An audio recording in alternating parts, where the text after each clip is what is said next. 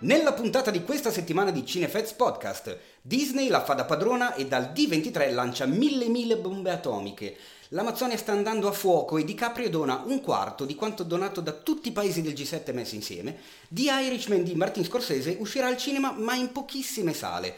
Questo e altro in una puntata ricca di novità, recensioni, approfondimenti e tanto, tantissimo nonsense su cinema e serie tv.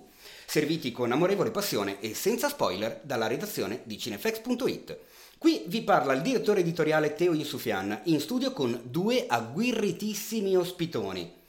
E il primo, un uomo che è stato tra i leoni in Tanzania e ha fatto la guida in Marocco ed Islanda, un fotografo giramondo che tiene alto il nome di Leica e dell'Italia, un artista videomaker che mette al centro delle proprie ricerche le parole corpo, identità ed emozioni, un fan del cinema che poi vi dico come ci siamo conosciuti, Pietro Baroni. Ciao Pietro. Ciao Teo, sono molto contento di essere qui con voi. Perfetto, e accanto a lui il mio redattore più trucido e più analogico, colui che ha più libri che file, più vinili che MP3 e più videocassette che streaming, colui che non è cinefilo così, è cinefilo così! Con la barba d'ermonnezza e la parlattina di bombolo, l'incommensurabile Enrico Tribuzio. Ciao caro, ciao. Ecco, fai sentire questa parlantina. La parlantina. Tra l'altro tu sei no, stato eh. ospite nella puntata 2 del podcast, cioè sei stato no, forse i primissimi. No, era la 2, sono, sono andato a controllare. Perché, perché, ah, ok. Eh. No, perché c'era, c'era, la puntata 0 anche. C'era la puntata 0. Che è come il mandato 0. Esatto, bravissimo. che quindi non conta. Non conta. Eh certo. Allora, ragazzi, prima di partire con il podcast volevo eh, parlare dello sponsor di questa settimana che è Attacco al potere 3 Angel Has Fallen, terzo capitolo della fortunata saga Fallen con Gerard Butler e Morgan Freeman al cinema dal 28 agosto. Ascoltiamo il trailer. Vuoi fare colazione? Uh, no, amore, devo andare. Sarò di nuovo a casa tra qualche giorno, te lo prometto. Le deve proprio piacere pescare. Fa un freddo del diavolo qui. Qualunque cosa pur di scappare dal lavoro per un po'. Ma che roba è? Sono dei batti. Droni! Sono droni! Sono troppo piccoli! Buttalo in acqua! Giù! Signore, dobbiamo andare sott'acqua! Prenda fiato! Perché sono in manetta? I suoi uomini sono morti. Tranne lei. Tutto pianificato alla perfezione, Mike. Dovrà rispondere dell'accusa di tentato omicidio del presidente degli Stati Uniti. Ma non lo vede che vogliono incastrarmi.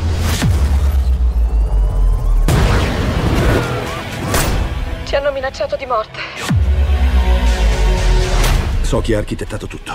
Cercherà di portare a termine il lavoro.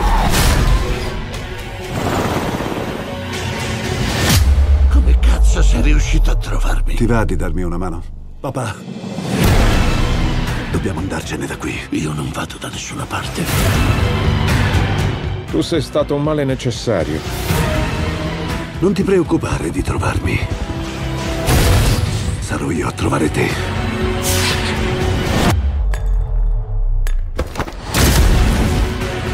Qualcuno morirà, ma le prometto che non sarà lei.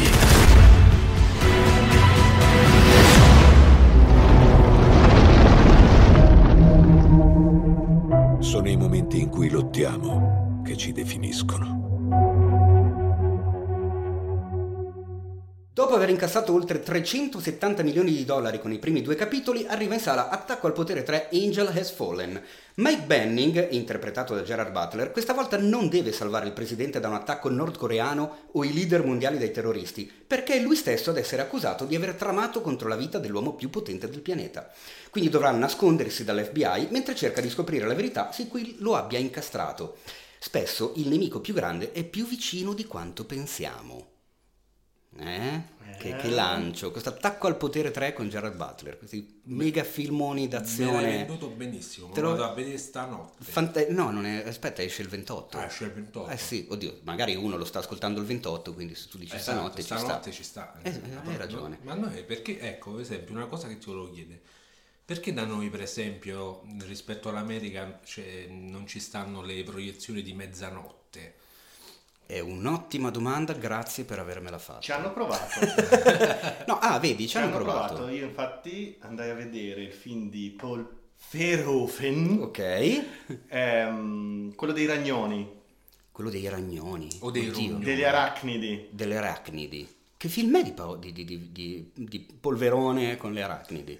Non, te lo ricordi, vedi? Sì, il eh, Starship Troopers. Ah, ah, ok, con gli insettoni. Esatto. Ok, e oh, sono mamma. andato a vederlo all'Arcadia a mezzanotte. A mezzanotte, beh, fantastico. E poi sei uscito, ti, sei- ti- ti spaventavi perché avevi paura Esatto. che arrivasse qualche coleottero grande come un grattacielo. Sì, sì, sì. sì. Io quel film pensa che ho un aneddoto buffo, perché il primo film, e forse a memoria l'unico rimasto, l'ho visto quando facevo l'obiettore di coscienza a Firenze, si parla veramente di tempi in cui c'era ancora la lira, ed ero l'unico in sala.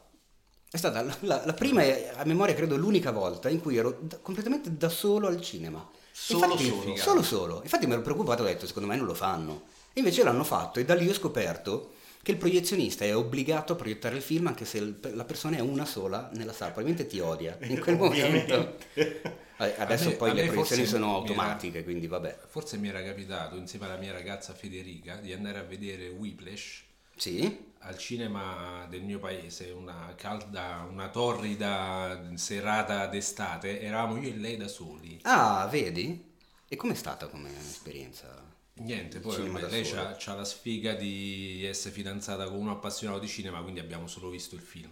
Ah, eh, ah, no, ma io, io Non non, volevo, non volevo sapere niente di quel tipo comunque, era una domanda. Tu invece Eh, ti è mai capitato di vedere un film da solo, da Pietro? solo mai. Mai? Andare al cinema da solo spesso, anche quello che recensirò dopo. Però essere da solo in sala no. Ah, Però tornando a quel discorso lì, era stato emozionante, devo dire, andare al cinema a mezzanotte, uscire alle Ah. due di notte.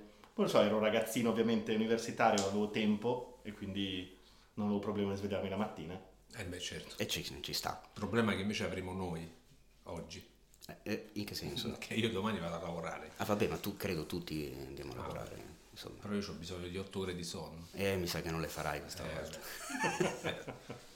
Ma siamo al momento più amato dagli ascoltatori del podcast di Cinefax, che poi magari non è vero, ho detto una roba così, mi sono inventato io questa cosa, magari non gli piace questa cosa. cioè. Ma se, se ci mandano le domande magari è vero. Vabbè, comunque è quello delle domande. Io ogni settimana, mh, quando registriamo la puntata, pochi minuti prima, poche ore prima, quando me lo ricordo, se no pochi istanti prima di iniziare la registrazione, faccio la mia bella Instagram story e voi ci mandate le vostre domande. Come sei Noi- giovane. Ne- è vero, sono Sì, giovane, io sono molto yeah. dentro, sono Sì, giovane, sì, fuori mica tanto. Eh, allora, questa settimana ne abbiamo scelte due e la prima ce la manda Grattia Mossi che secondo me è un Mattia Grossi che per fare il simpatico ha invertito l'inizio. Comunque chi se ne frega. Eh, il caro Grattia ci chiede: pensate che i film tratti da solidi romanzi abbiano una marcia in più rispetto alle sceneggiature originali? Eh, Che mi questo è un sembra un argomento ottimo- spinoso. Un argomento spinoso. È interessante. Allora, in generale la base è sicuramente così sulla carta più solida. Ah, ho detto sulla carta, romanzi. eh. Eh, quanto la sei lunga. Eh, è vero.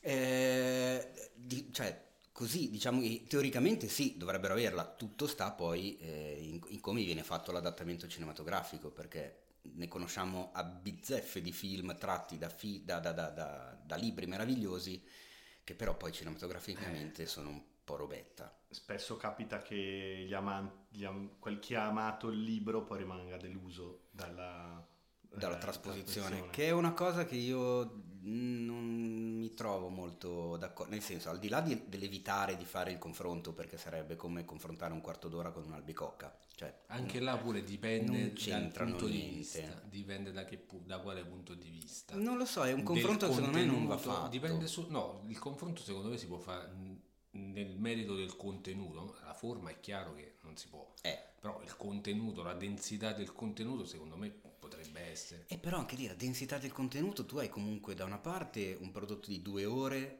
formato da miliardi di elementi, da fotografia No, al montaggio, non le musiche, le interpretazioni, dall'altra hai 300 pagine che ti permettono sicuramente di, volendo di dire molto di più. Certo, Sì, ma- sì, sicuramente. No, quello- non so come spiegarmi. Praticamente tu puoi fare delle scelte che magari non stanno nel, nel libro, però eh, sono in linea, mh, sono scelte che avrebbe potuto fare l'autore del libro, anche se, se non, non sono state fatte nel libro. Eh, non lo so, mi viene in mente, la prima cosa che mi viene in mente è Watchmen, Mhm. perché il, il- il fumetto di Alan Moore è molto denso, è molto politico, ha dei contenuti importanti, delle domande importanti, invece il film è completamente svuotato da tutto questo. E il, il romanzo di Alan Moore è più lungo perché sono 12 volumi, insomma 12 fumetti, eccetera. Però eh, diciamo i, i personaggi potevano essere caratterizzati un po' meglio, potevano essere fatte delle scelte in linea con quella roba là. E invece secondo me è stato mancato completamente proprio il tiro. Cioè se, se si sono, paradossalmente si sono concentrati più su quello che dicevamo della forma che è impossibile.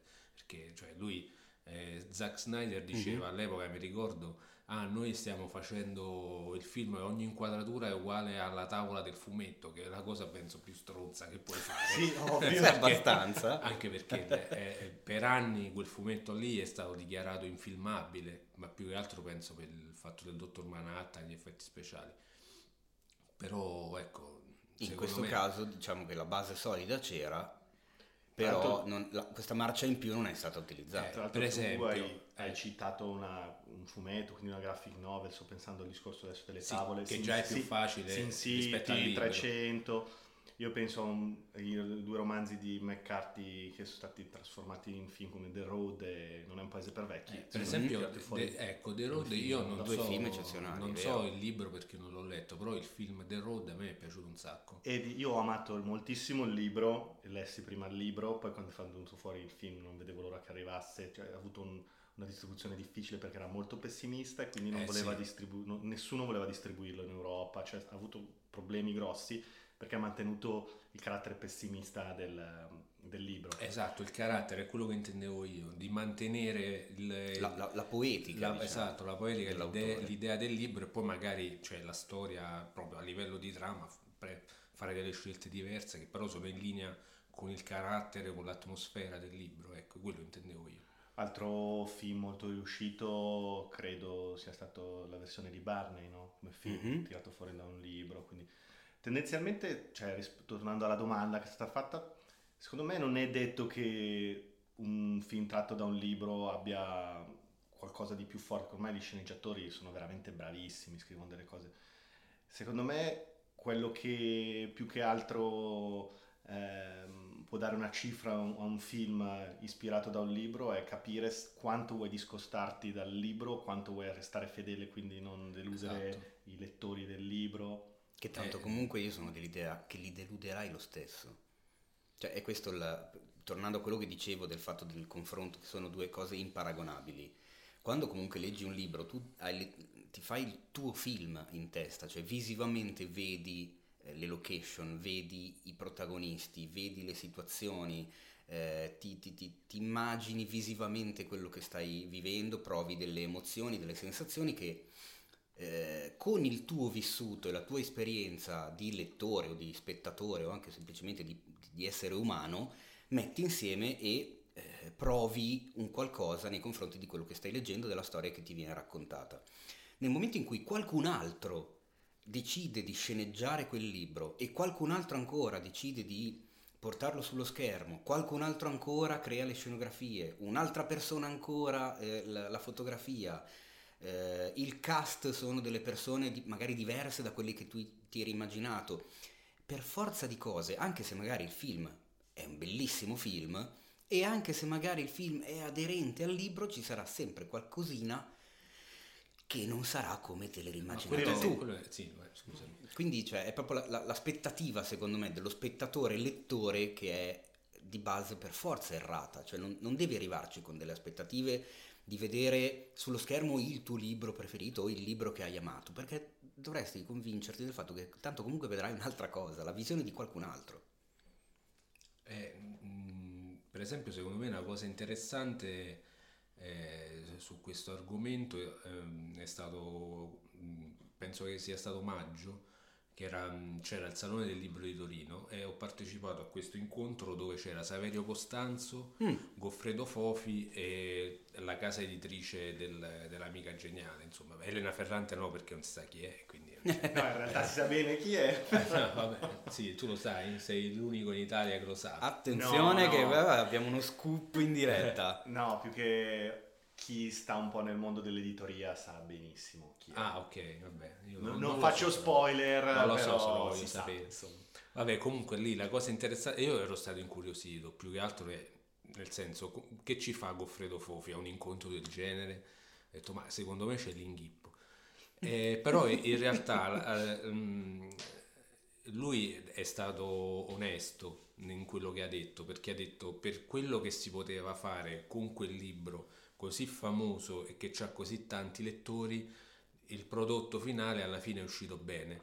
Chiaramente non può uscire un capolavoro perché il problema è che c'hai questo autore che comunque del libro che ha partecipato anche alla sceneggiatura e questa cosa qua è un po' scomoda nel senso che secondo me se sei uno sceneggiatore o un, un regista ti puoi prendere poche libertà Eh sì. se c'hai vicino Eh, l'autore l'autore originale, è chiaro. e soprattutto se c'hai vicino un cioè se stai facendo un adattamento di un libro che ha venduto un casino di copie che hanno letto praticamente tutti quindi secondo me al- alla fine di tutto al di là del film che è una, una visione di tante persone invece il libro sei tu che ti fai la visione tua personale la, la vera come si dice la vera la vera questione è quanto il libro è famoso e quanto l'autore rompe i coglioni ok, per dire. Sto pensando due personaggi piccolini con Stephen King Con e, King Eh, vabbè, Kubrick. chiaro, Eh, infatti beh, sì. sa- sarei arrivato là esempio fine. clamoroso. Beh, Però lì- tra l'altro eh, ha, sempre tratto da- da- dall'opera di qualcun altro, quindi anche qui eh, nel, suo caso la marcia in più sulle sceneggiature non originali c'è, ma perché era lui che poi andava a metterle in scena. Eh sì, ma poi soprattutto lui era furbo perché non è che andava a prendere libri famosissimi, cioè non andava a prendere i best seller, si andava apposta a cercare delle storie che lui poi si poteva ribaltare come gli pareva, tanto è vero che poi Stephen King eh, non, gli, Anzi, non gli era disconosciuto, piaciuto, certo, disconosciuto, poi lui ha fatto la sua versione di merda. che Esatto. Esattamente. Beh, un altro che ha clamorosamente trasposto è Doppio, Se- Do- Doppio Sogno di Schnitzler Sì. con Ice White Shut, Ah, cioè gli ha cambiato certo. la, la- la- come si dice, l'epoca, gli ha cambiato la location, Eh, è chiaro. Cioè, da- da- era Vienna mi sembra, fino Sì. all'Ottocento, Eh, l'ha trasformato nella New York la cosa- contemporanea. esatto, quella lì, cioè meno il libro è famoso e più, vuol- e più libertà si può prendere l'autore del film. Oppure E quindi c'è più probabilità che, sia, che riesca un buon film. sto pensando alla trilogia del Signore degli Anelli, che ovviamente è un libro amatissimo, non ha ricevuto critiche da parte dei, Dei fan. dei fan, perché in realtà c'era già un'iconografia, non era quello che giustamente dicevi tu Teo prima, che ognuno si fa il suo film nella testa, in realtà nel Signore degli Anelli ci sono stati eh, decenni di autori che hanno fatto schizzi, disegni, eh, quadri e Peter Jackson si è basato sostanzialmente su quei disegni lì, che sono quelli che adesso si baseranno per la... per la serie TV. Sì, era, Eh, il sì. disegnatore era Alan, eh, non mi ricordo, che poi ha fatto anche gli schizzi preparatori per il film. Esatto, vedi. Esatto. Era lo stesso, era lo stesso che fa- che faceva le illustrazioni dei- Esatto. dei, libri. Adesso non mi ricordo il nome, lo, ve lo diremo nella prossima puntata. Esattamente. Invece la seconda domanda di oggi ce la manda Tondo91. Non voglio sapere il perché del nickname. Perché è tondo? Perché No, chi nasce tondo no, eh? Chi, No. chi nasce tondo non muore. muore quadrato. Ok, per chi invece segue la serie A, chi nasce toldo non muore quadrado. Però vabbè, questa è una Vabbè, Serie A di qualche anno fa. esatto, sì, certo, perché io sono un vecchio, bravissimo. E ci chiede, mm, ci fa una domanda che ci dà, eh, o almeno mi dà, non so, probabilmente anche a voi, la possibilità di, di spiegare due robine su come funziona questa cosa. I voti di MDB rispecchiano la veridicità di una valutazione cinematografica? Guarda, a naso no. Risposta però- no. No, direi proprio di no. Allora, eh, diciamo semplicemente, No. semplicemente eh, i voti che trovi su IMDB sono i voti dati dalle persone, cioè dal pubblico, come siamo noi, come siamo io, Teo, come Enrico, come Pietro, come sei tu, caro Tondo 91, e come sono tutti gli spettatori cinematografici. Quindi ognuno con il proprio gusto, ognuno con il proprio parere, ognuno con le proprie competenze che possono essere pari a quelle di Roger Ebert o pari a quelle di un tombino in mezzo alla strada. Quindi non è che siano proprio, diciamo che ti danno il polso del pubblico. Se vuoi un qualcosa di più, eh, tra virgolette, autorevole, a parere mio, la Cinefx.it. il- a parte cinefx.it chiaramente, però adesso non facciamo i fighi per forza, eh, diciamo che secondo me un'ottima alternativa è rottentomatoes.com. Manco tanto ottima però. Però perché? Attenzione, perché la percentuale di Rotten non è il voto del film. Questa cosa molti la confondono. Ah, ecco. Rotten Tomatoes ti dà una percentuale, anche lì divide in due percentuali, pubblico e critica, come fa tra l'altro cinefx.it, perché comunque la mia idea è, infatti, è derivativa da quella di Rotten perché la trovo una buona idea. Eh, Rotten aggrega le recensioni dei più autorevoli siti mondiali di cinema. Per avere la tua recensione che faccia media su Rotten devi essere un sito di un certo livello, non è che prendono il blog di Zio Pippo per, Sì. per fare media. Quella percentuale lì equivale al numero di recensioni positive del film, ovvero con il voto che è stato da un minimo 6 a un massimo 10. Se tu trovi un film che ha il 90% su Rotten, non vuol dire che quel film è un film da 90 su 100, ma semplicemente che il 90% delle recensioni aggregate hanno giudicato il film positivamente. Però potrebbe essere anche che il 90% di quelle recensioni gli abbiano dato un 6, quindi il film alla IMDB è un film da 60%. Ecco l'inghippo. Ecco l'inghippo qual è. Mm, sempre su Rotten puoi andare a vedere eh, lo specifico cliccando il tastino e vedi allora la media voto poi della critica, vedi anche quante critiche sono, sotto poi le puoi leggere, consultare tutto quanto. Quello già ti dà, diciamo, un'idea di cosa la critica pensa di un film piuttosto che il pubblico e non te la dà neanche diciamo con il voto ma te la dà a livello di eh, percentuali di positività non so come, per- non Sì. so come dire se trovi un film chiaramente che ha il 30% quel film è stato valutato positivamente da 30 critici su 100 se poi magari vai a vedere però quei 30 critici magari l'hanno votato 10 Ci Perché hanno detto che è un capolavoro però soltanto in 30 su 100 Avevano fumato. e che, che ne sai, Eh. però è, è sempre molto, è molto più liquida come situazione, cioè molto più Sì, sì. da valutare, non è un numero semplice. Però ecco, diciamo, IMDB è proprio la piattaforma rosso del cinema. Se vuoi metterla così, Sì. stasera ti vedo bellicoso, eh, hai iniziato col mandato zero e vai avanti così. Tanto adesso il governo non c'è, quindi posso dire No, in effetti sì, è vero, siamo senza governo. E infatti siamo senza governo. E come sta da è- paura. come è senza governo questa puntata del Senza podcast, Paolo. perché non c'è Paolo Cellammare. E io direi a questo punto, prima di passare al momento delle recensioni, anzi non prima di passare, ma fare inaugurare a Paolo il momento delle recensioni. Ah, ma? Passiamo subito alle recensioni, prima ancora delle news e prima ancora dei trailer. Perché chiamiamo Paolo. Ma perché? Non Perché sì. tanto bene. Ma sì, ma chiamiamo... ma tu so- adesso però ti, ti svelo la cosa. Paolo in questo momento è in vacanza. Appunto, perché Ah, gli devi rompere i coglioni? Beh, beh, perché è divertente rompere Ah, i allora coglioni sì, mentre in vacanza. così, sì. Oh, vedi, eh, io lo sapevo. Adesso vediamo se ci risponde. Tutto ciò avverrà eh, in pura diretta, di- differita per voi che ascoltate, ma diretta per noi.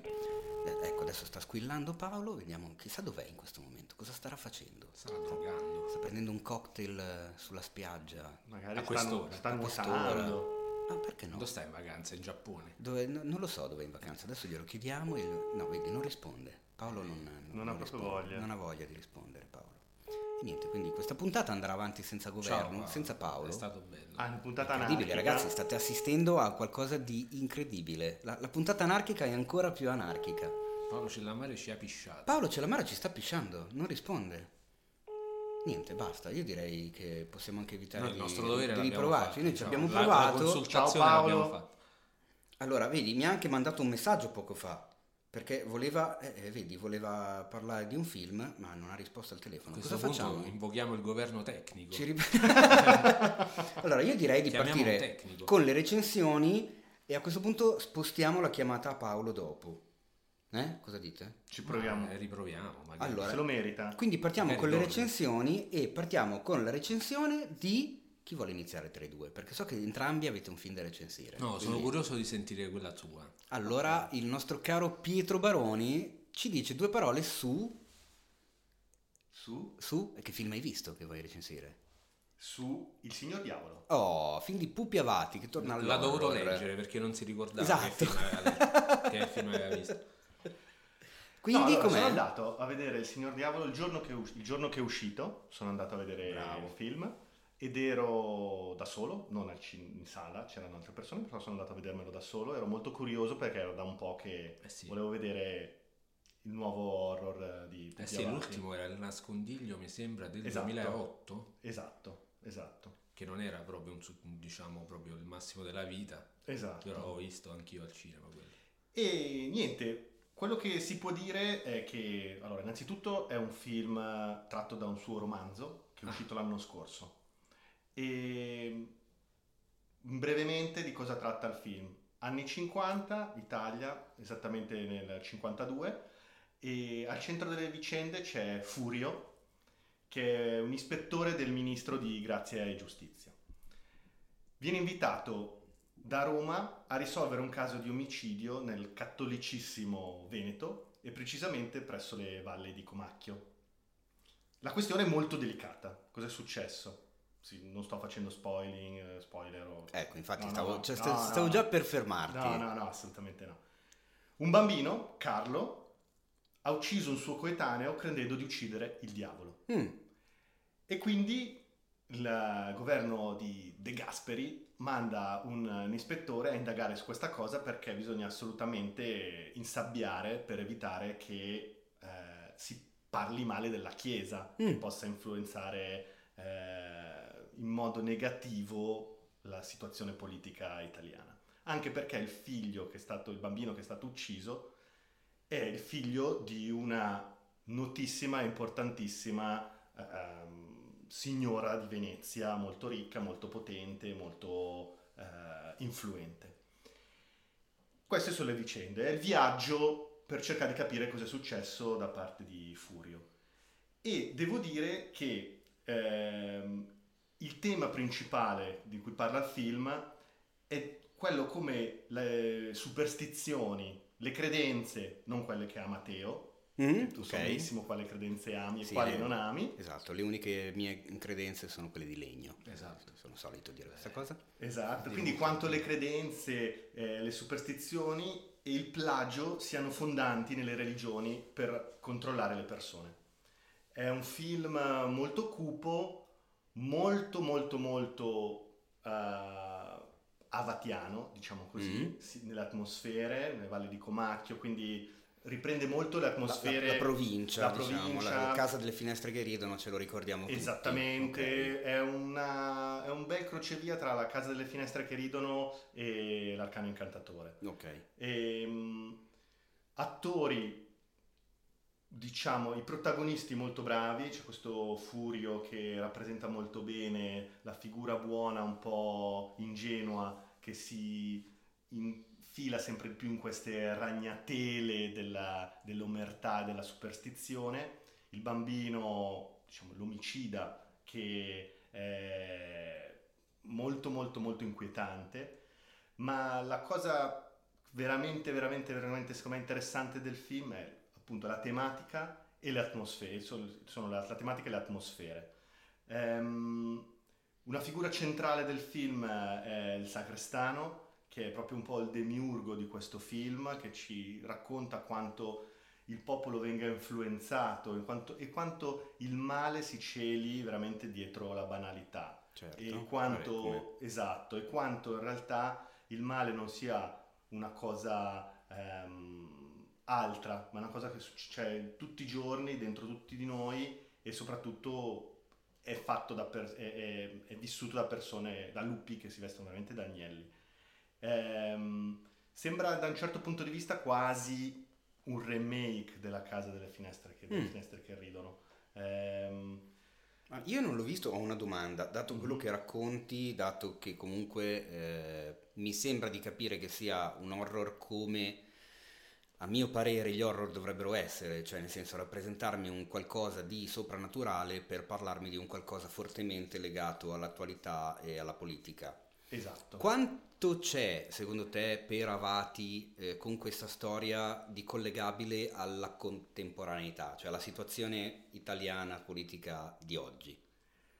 Cioè, C'è- c'è, c'è una volontà di, di- di dire qualcosa anche metaforicamente Sì. oppure c- ce la sto vedendo io perché No, no, fissato? no, ma c'è sempre, c'è veramente, cioè puoi farci veramente, è, è veramente la metafora di come il, ehm, il potere plagi le menti Mm. e eh, faccia in modo di creare il male dove non c'è e sposti fondamentalmente l'attenzione delle persone su qualcosa per non farli pensare ad altro. Mm, Tendenzialmente è questo. Anche perché mi sembra di capire che ci sia, cioè, come potere ci sia il potere della Chiesa, il potere della politica, il potere anche della borghesia, visto che comunque mi hai detto che il bambino Esatto. è figlio di, di- di una, di una signora aristocratica, di una Esatto. famiglia importante. Esatto, potere che effettivamente ha potere sulle persone più, più deboli, più povere e noi siamo tutti questo furio, questo giovane ispettore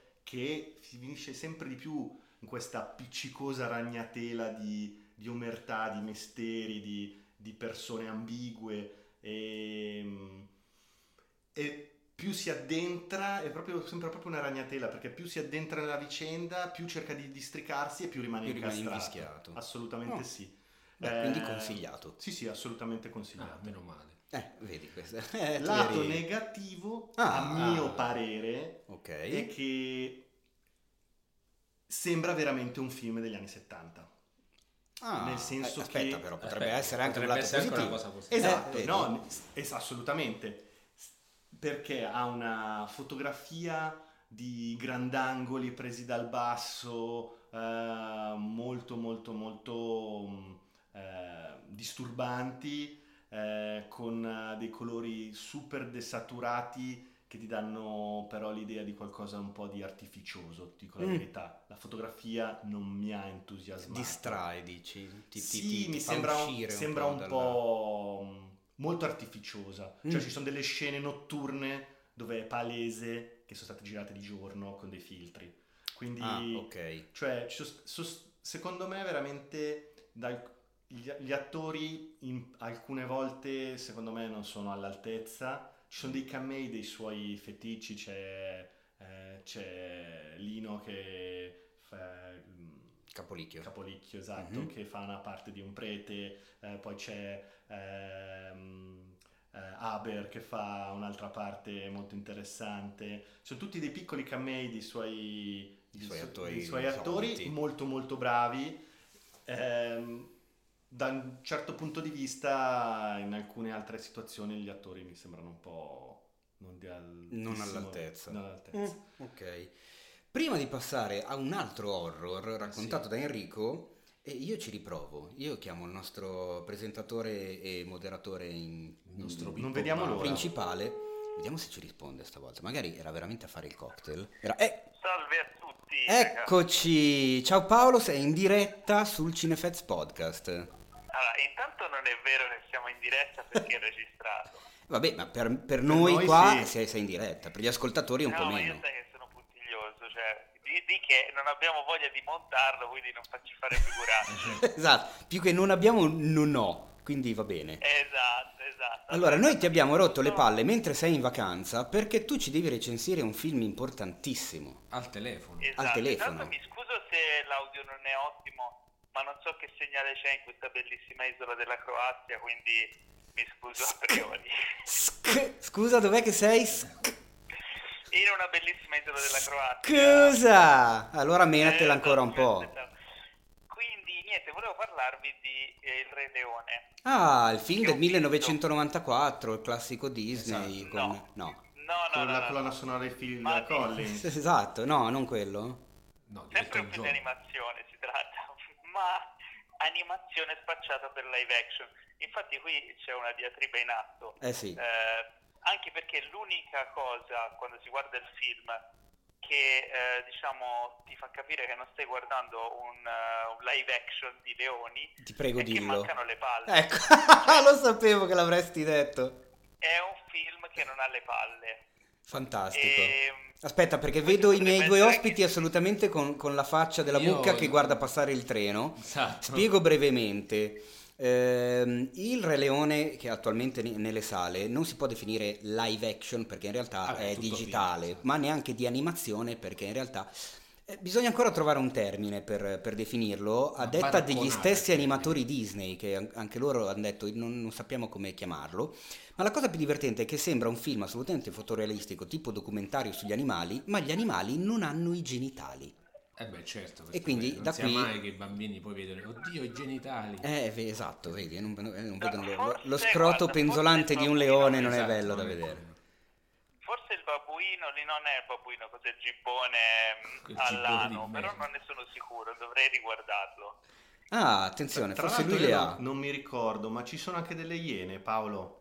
Non mi ricordo. Sì, Certo. certo, che ci sono, Perché- eh, sono no. i miei personaggi preferiti. Sa- sai perché te lo dico? Perché Adesso io, stanno anche al governo. perché io avendo... No, allora, diciamo la verità, dunque le iene che nel personaggio nel, nel film classico sono personaggi un po' più sopra le righe simpatici, sono quasi insomma de- delle macchiette, qui sono un po' più eh, inquietanti, un po' più eh, seri perché l'aspetto della iena realisticamente non ti fa pensare a un, un animale simpatico o divertente. No, Quindi sai diciamo perché che ti dico questa dei- cosa Paolo? Perché io, ehm, essendo laureato in scienze naturali, io ho, ho vissuto un anno in Tanzania e ho visto le iene. Passando- pensando a questo discorso qua dei genitali, in effetti poteva essere un problema perché le femmine delle iene hanno il clitoride che è più lungo del pene dei maschi. Quindi- Attenzione, que- questa cosa è... Ma? Ma veramente? Sì, sì, sì. Io ti dico, ho visto, ho visto una iena solo una volta in, in Sudafrica e sono rimasto impressionato, impressionato da quanto sono grandi, perché sembrano, avendo questa testa grossa, sembra sempre hanno il corpo di un cane, in realtà sono grandi quanto un leone. Assolutamente. Cioè, che hanno, sono molto tozzi, hanno la testa grossa. Ah, comunque non stiamo parlando di... di- Ma infatti, ma... non ho capito perché siamo passati a National Geographic improvvisamente. Ma perché forse la cosa più interessante del film è vedere come è fatto, cioè il realismo che c'è, la cura nel dettaglio, l'immagine e e il fotorealismo tecnico che raggiunge questo film è impressionante. Al di là di quello rimane un film senza palle, nel senso che è il film del 94 con poche variazioni e, quasi, insomma, tranne appunto variazioni dovute al- proprio all'aspetto come quello delle iene e poche altre cose. Al- ci sono diverse eh, parti in cui è molto più esplicativo nei confronti del pubblico, nel senso accertiamoci che tutti stiano capendo cosa è successo. Mm, Molto ok. più di quello del 94 che già, Che già lo Che però è, è un po' il problema del cinema hollywoodiano degli ultimi anni, eh, se posso, quello degli Esatto. spiegoni. Però devo Tipo dire che fiction di Rai 1. cioè, se uno non avesse visto l'originale, comunque è un, è un bel film, è un film che funziona. Eh, vedendo l'originale ti dà quel senso di a, a che pro. Eh, cioè, se fosse una, una demo tecnica, Mm. Ok, tanta roba. Diciamo che è un film che un po' lascia così. Guarda, a che pro ti posso rispondere con, eh, con quasi un miliardo e mezzo di dollari già Esatto. incassati. Quello è il pro. Sì, sì, no, ma è, è- una, sicuramente è una festa per gli occhi, anche se alcune cose appunto eh, sono fin troppo realistiche. E, mm, l'unica, eh, appunto, il- la- l'unica pecca vera del film è proprio che questo realismo implica anche che l'espressività degli animali sia molto limitata, cioè non recitano con gli occhi come fanno nell'originale animato, eh, diciamo a cartone animato, ma recitano più con la mimica del corpo. Questo fa sì che si perda molto della loro Ma perché parlano gli eh, animali? Diciamo che tutta l'emotività viene espressa dalle voci degli attori e questo lo smorza un po' e ti fa sembrare alcuni- in alcuni casi che le emozioni non arrivino fino in fondo. Però al di là di questo, insomma, è- è, diciamo visivamente e artisticamente è, è un cioè, tecnicamente è un passo avanti, è un'operazione che io in generale non apprezzo e in questo caso ho apprezzato a metà, diciamo. Ma no, ecco, Insomma. quello, per- quello che non mi spiegavo, hanno fatto cioè, un- una cosa fotorealistica, un Re Leone fotorealistico, ma comunque gli animali parlano e cantano? Eh, sì, sì, parlano Ma che la cazzo di bocca, senso ma ha? non hanno le- Eh, E non, guarda. non hanno neanche i genitali. Eh, vabbè, ma quello è il problema Eh, vabbè, minore. tipo Babe, Noi- no? eh? Comunque... Ma che senti chi parla? eh, Tipo Babe, maialino Ah, coraggioso. Babe. Vabbè, però quello era girato da Frank Miller. Eh, da, da George Miller. Da George Miller. Eh, sì. sì. da Frank Miller. Comunque, beh, questo è il mio punto di vista sul film. eh, Più che altro io mi chiedo come mai tutte le volte manco succede l'apocalisse delle news. Questa cosa... Ah, Esattamente. Cioè, non so se devo mancare più spesso o non devo mancare mai. È successo di tutto Paolo, infatti a brevissimo ne parliamo. Va bene, ascolterò piacere questo podcast eh, domani. Fantastico, tanto io la tua Cioè, per telefonata adesso adesso. la taglio in montaggio, quindi non ci sarà. Un abbraccio a tutti ragazzi. Ah, non mi, ha- non mi ha sentito? Non hai sentito No, Paolo? Ho detto che ti taglio in montaggio tanto. Ah, mi tagli in montaggio. Eh certo, hai- no, hai eh, got the power. tratti- Ti sento a tratti perché sai, qui in quest'isola della Croazia... Va bene, allora ti prendi i vaffanculi dei presenti e Esatto. anche di tutti quelli che stanno ascoltando, che magari sono tornati dalle vacanze, si riapprestano a studiare o a lavorare o a fare entrambe le cose. E quindi grazie per la recensione del Re Leone, un film senza le palle, così possiamo riassumere in questo modo. Però, eh, Questo è il titolo della mia recensione. che Esatto. diciamo anche a scanso di equivoci che anche quello del 94 non era un capolavoro. Attenzione, qua si, si aprirebbe una pagina Sono d'accordo, gigantesca. sono eh? d'accordo Enrico. Vabbè. Sono d'accordo e ti voglio Se bene. volete, poi sarebbe da fare una puntata solo sul Re Leone. Però adesso agli No, ascoltatori dobbiamo- raccontiamo. puntata- Vai? Nella prossima puntata approfondiremo con il perché di questa affermazione e parleremo anche di Osamu Tezuka E di Kimba. e di Kim. Eh, Eh, già- avevo già esatto. capito dove volevi arrivare. Va bene Paolo, intanto sento delle voci femminili che, che ti ronzano intorno, quindi direi che è il caso di, di lasciarti al Eh, tuo, beh. al tuo meritato riposo, ai tuoi cocktail, Esatto, alla tua della spiaggia e ai tuoi party e a quella meravigliosa isola della Croazia nella quale ti trovi. Che non sappiamo qual è. E non vogliamo saperlo. Un abbraccio Paolo! Ciao a tutti. Ciao, Ne. Ciao. ciao. Ma pensa a te questo se ci deve menare con la, con la questione dell'isola della Croazia. Vabbè. Poi voglio dire, ma avesse detto le Maldive. Ma no, infatti, esatto. No, no, non so qua Cuba, dietro, Croazia. no, la Croazia fa- fa- ci vai a piedi, Cioè, a è di nuoto, corsa. a nuoto. Se, se urlava l'avremmo sentito a Esatto. voce. Comunque, sulla questione Re Leone 94, caro Enrico, tu mi insegni che su cinefx.it, no, no, no, no, poi in questo caso proprio tu mi insegni che su cinefx.it c'è qualcuno che ha esattamente il tuo nome e cognome Ah, che ha scritto già un paio di contenuti sui classici Disney e a quanto so l'intenzione era quella di proseguire con l'analisi eh, con l'occhio dimenticato. contemporaneo sul- sui classici Disney. No, in realtà Sì. è co- un tuo progetto. sì, che, Aperto. che prima o poi porterò a termine sperando che su Disney Plus mettano tutti i classici Disney. A quanto hanno perché detto, sì. alcuni sono introvabili. A quanto hanno detto sì. E soprattutto in tutti i paesi del mondo è uscito il mega cofanettone in Blu-ray, non in DVD. Eh in no, da noi è uscito solo in DVD. Da noi è uscito solo in DVD perché siamo il terzo mondo come al solito e quindi non ho potuto comprarlo perché che senso Con ha? tutti? Eh, sì. Tutti. Tutti E sono in certo realtà punto. 54, si fermano, mi sembra forse al primo Ralph, come Eh, classici. il primo Era sì, forse tre sì, anni fa sì, sì, sì. che c'era, c'era quello la principessa e ranocchio. Sì? Ralph non mi ricordo. Fu- non mi ricordo che era l'ultimo. No, forse l'ultimo è Fro- No, Frozen è troppo in là.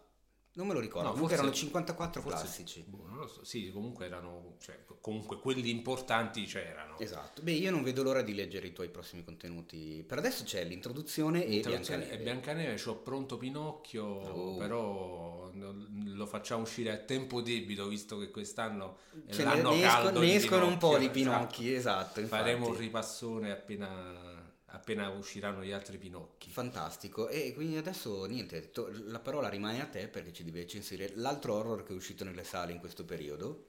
Eh sì, E un altro horror italiano, tra l'altro. Eh sì, The Nest, Il nido il nido. del caro Eh, De Feo. Del caro De Feo. Eh, allora, io ne ho parlato in termini entusiastici su cinefx.it, eh, però in realtà c'è da dire questo, che è un film, secondo me, è un ottimo film per ragazzi. Cioè, eh, sono, non so come dirvi, quei film che si facevano... Allora, non è, non è un'operazione nostalgia, quindi cioè, cercate di capire bene quello che cerco di dire sono quei classici film per ragazzi che facevano negli anni 80 però fatti bene dove c'era anche dell'horror, c'era anche della tensione, della paura, cioè non era tutto gne gne come fanno adesso, tutto edulcorato. Mi viene insomma. in mente un Goonies, Esatto. per dirne un stile Goonies, di film che eh, oggi non fanno più. Questo qui è più dark, Mm. però è più gotico e cerca veramente di spaventare. in- a tratti ci riesce e secondo me è un, è un film riuscito. È un film che mi sarebbe piaciuto, che cioè, sono nel tipo di film che mi piacerebbe vedere di più, soprattutto d'estate, perché proprio è il classico film estivo questo. E poi però la cosa, la cosa brutta è la distribuzione perché l'hanno fatto uscire a Ferragosto, quindi io adesso non ho i dati aggiornati su quanto abbia incassato, però diciamo che speriamo che questo De Feo continuino a farlo lavorare, insomma, perché questo è il suo primo film e come primo film devo dire non c'è male, a parte qualche diciamo forzatura, però in sostanza il film funziona perché praticamente la storia di questo ragazzo eh, che praticamente vive eh, nel- nella sua villa, nella sua tenuta, insomma è un ragazzo dell'alta borghesia, la madre anche una ricca e, e dove praticamente all'inizio non si capisce perché cercano di creare una società loro autoctona, eh, una società eh, staccata dal resto del mondo all'interno di questa tenuta eh, dove è proibito parlare di tutto ciò che sta fuori, di tutto ciò che avviene fuori. Mm. Cioè quello che sta fuori non esiste, esiste Ok, da solo... il titolo quindi. Sì, Ok. esatto, esiste solo quello che sta dentro questa tenuta. E Mi quindi... viene in mente The Village, Sì, è, è Il la Village, classica... anche Kino Dontas di, di Lantimos. capolavoro assoluto. È la, è la classica situazione, sì, da, da villaggio dove c'è una società all'interno di questo villaggio e poi c'è il mondo fuori. In questo caso il mondo fuori è totalmente proibito. Però chiaramente eh, questo, questo ragazzo eh, non, non capisce il motivo di questa avversione di sua madre verso l'esterno. La madre dice solamente che bisogna stare all'interno della tenuta perché fuori è pericoloso, ci sono le minacce, ti ammazzano, eh, si mu- fuori si muore, all'interno è l'unica società diciamo possibile, l'unica, l'unica opzione possibile è quella di stare dentro la tenuta, se non che a un certo punto irromperà nella vita di questa, di questa tenuta una ragazza che è la figlia di un vecchio conoscente della madre, poi questo conoscente, vabbè, non è uno spoiler perché tanto non- a livello di storia non, non cambia niente. Questo, questo signore poi morirà e lascerà questa figlia alla- a, questa, a questa madre dicendo di prendersi cura di lei. Eh, Lui è consapevole del fatto che da fuori non può entrare niente, eccetera, eccetera, però gli chiede di fare come mh, favore personale. Allora questa ragazza di, cioè, avrà avuto 15-16 anni viene messa a fare la, diciamo, la serva dentro una casa, la golf, insomma, Mhm. la- e la, la cameriera.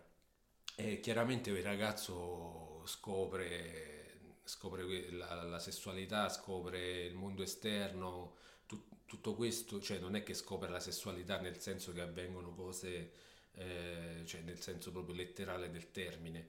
Tutto ciò è molto velato, è molto, è molto delicato, poi lui eh, scopre, lui è- praticamente gli fanno ascoltare solo musica classica e suonare musica classica al pianoforte, questa ragazza gli fa scoprire la musica rock, in particolare c'è un uso molto bello del- della canzone Where is my mind Mm. eh, Dei Pixies. dei, dei Pixies, eh, lui la sua storia- noi no- in realtà non la sentiamo mai questa canzone perché penso per motivi di diritti comunque quella- la cosa è imbastita bene nel senso Mm. che è il ragazzo che la suona al pianoforte quando la Ma dai, sentiamo, ok. sentiamo una cover al pianoforte così e piano piano questo ragazzo si fa trasportare dalla, dalla sua amica, dalla sua nuova amica e cercano di scappare.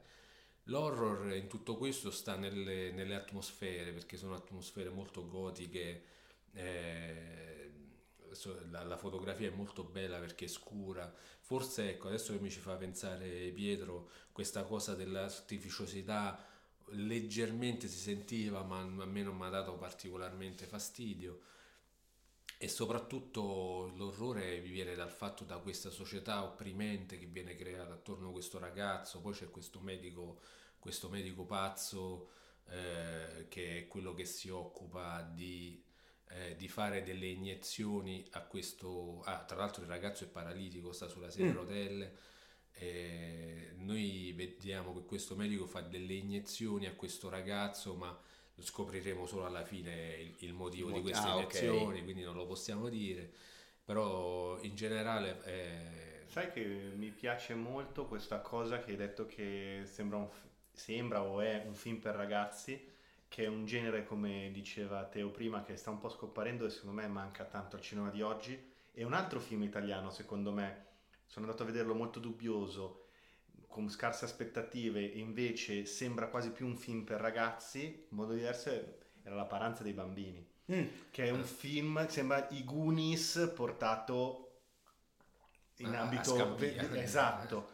E forse c'è questa voglia di creare dei film che siano film di iniziazione di adolescenti, non so, è una Esatto, bella proprio- cosa. Esatto, il film di iniz- questo è proprio un film di iniziazione, mi ha dato quel senso là, però è girato con delicatezza, eh, cioè è una cosa che non, non si vede molto spesso. è Insomma, speriamo che, che, che Per De Feo sia il primo di tanti. Ho visto il suo Sì, cortometraggio che gira su YouTube, Ah. Molto interessante. ricordi il il titolo, titolo? adesso dopo lo cerco e Ok. ve lo dico, si trova liberamente e già lì si vedono alcune cose interessanti. Fantastico. Sì, qui diciamo, la- il poi c'è il messaggio principale di fondo che, che è quello che, come dicevi tu, è interessante nei film horror, è, è, diciamo la, la metafora della società odierna e qui è proprio palese perché è proprio È dichiarato. Sì, è dichiarata perché questa gente che si vuole chiudere, vuole alzare i muri, eccetera, vuole fare finta che la società esterna non esiste, ma poi alla fine ci sono i giovani che comunque è, è inevitabile che prima o poi escano e scoprano Certo. il mondo. Eh, il cortometraggio si trova su YouTube, si chiama Ice Cream, Mm. ma non come gelato, ma Ice come ghiaccio e Scream come urlo. Ah, ok, perfetto, d'accordo.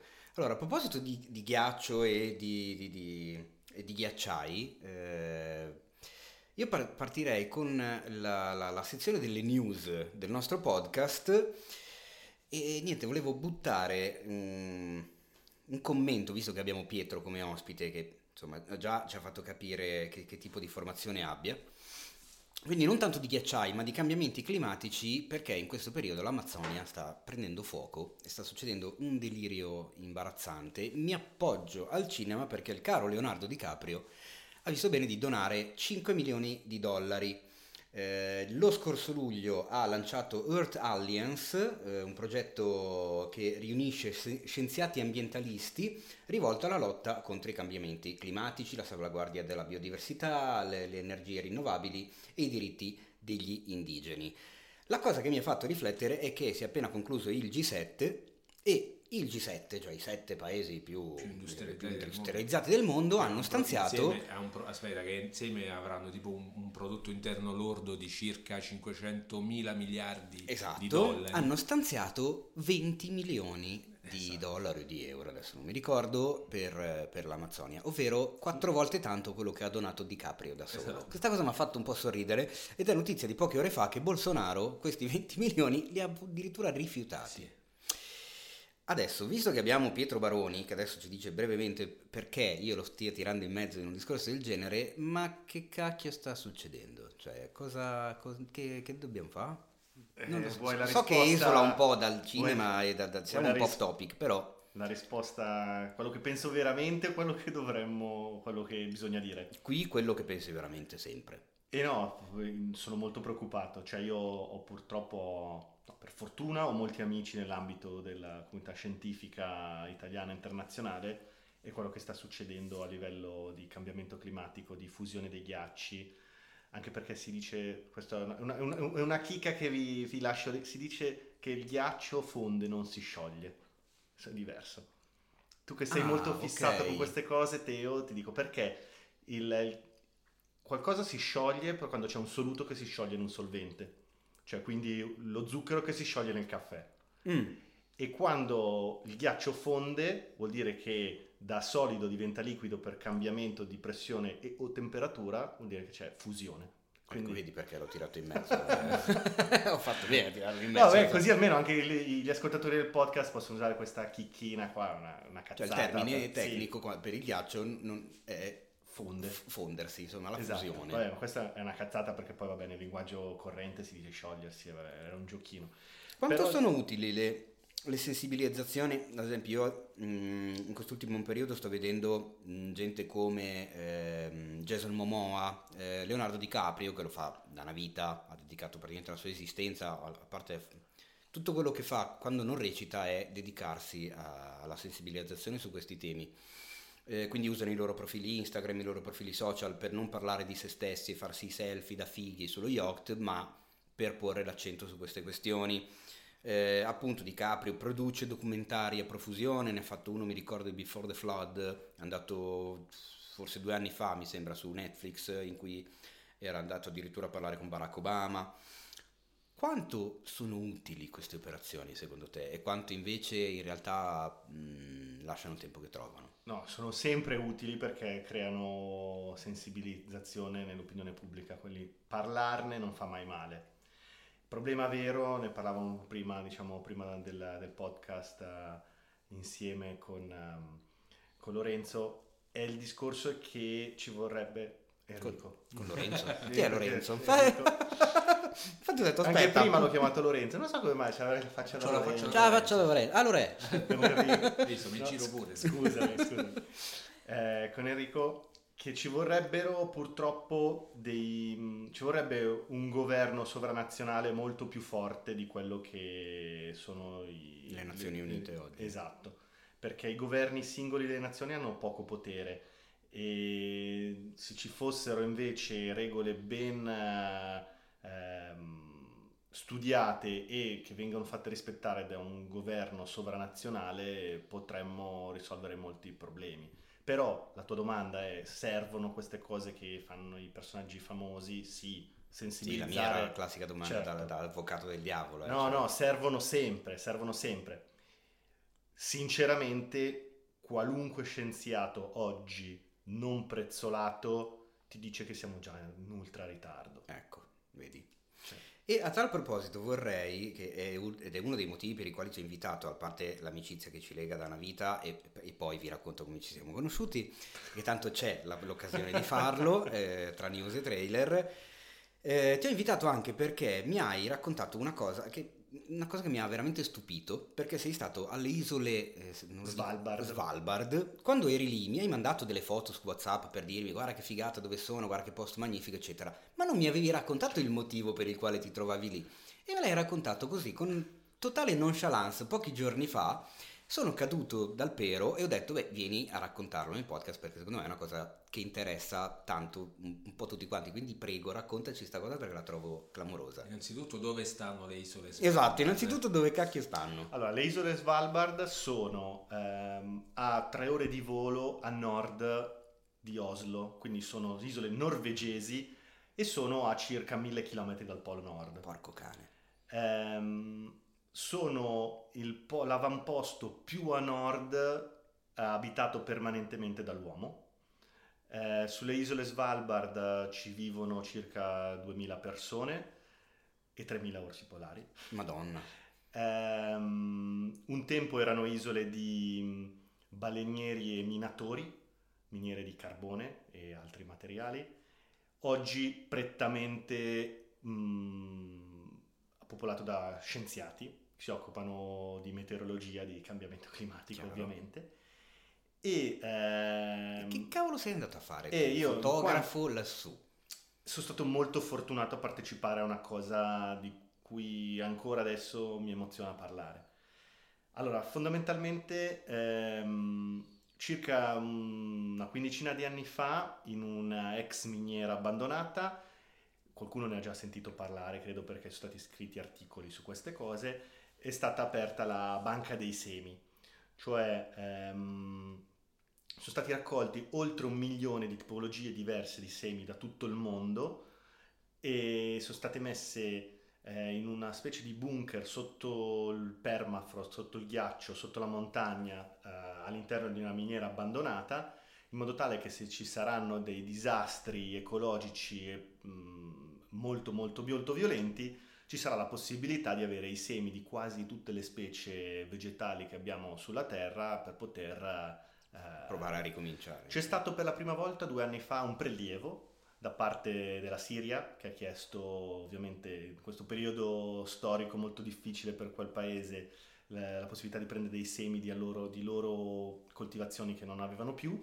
con la promessa che poi una volta che le piantagioni sono partite parte dei semi vengono rimessi. Rimessi nella banca. La cosa molto bella è che ci dà l'idea di come l'uomo quando ha voglia di lavorare non vede i confini, ci sono le scatole dei semi eh, statunitensi di fianco alle scatole dei semi nordcoreani. Cioè, quindi... Un'immagine meravigliosa. Esatto.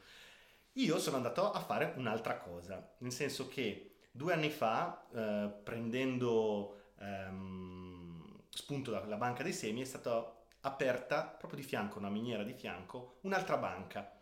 Ehm, si chiama Global Arctic Archive e praticamente eh, all'interno di questa miniera, sotto una montagna, sotto il permafrost, c'è un bunker, un container, dove vengono ehm, raccolte pellicole, nastri digitali ehm, brevettati da una società eh, norvegese che si chiama Pickle e questi nastri digitali sono molto particolari perché eh, hanno una garanzia di durare per migliaia di anni.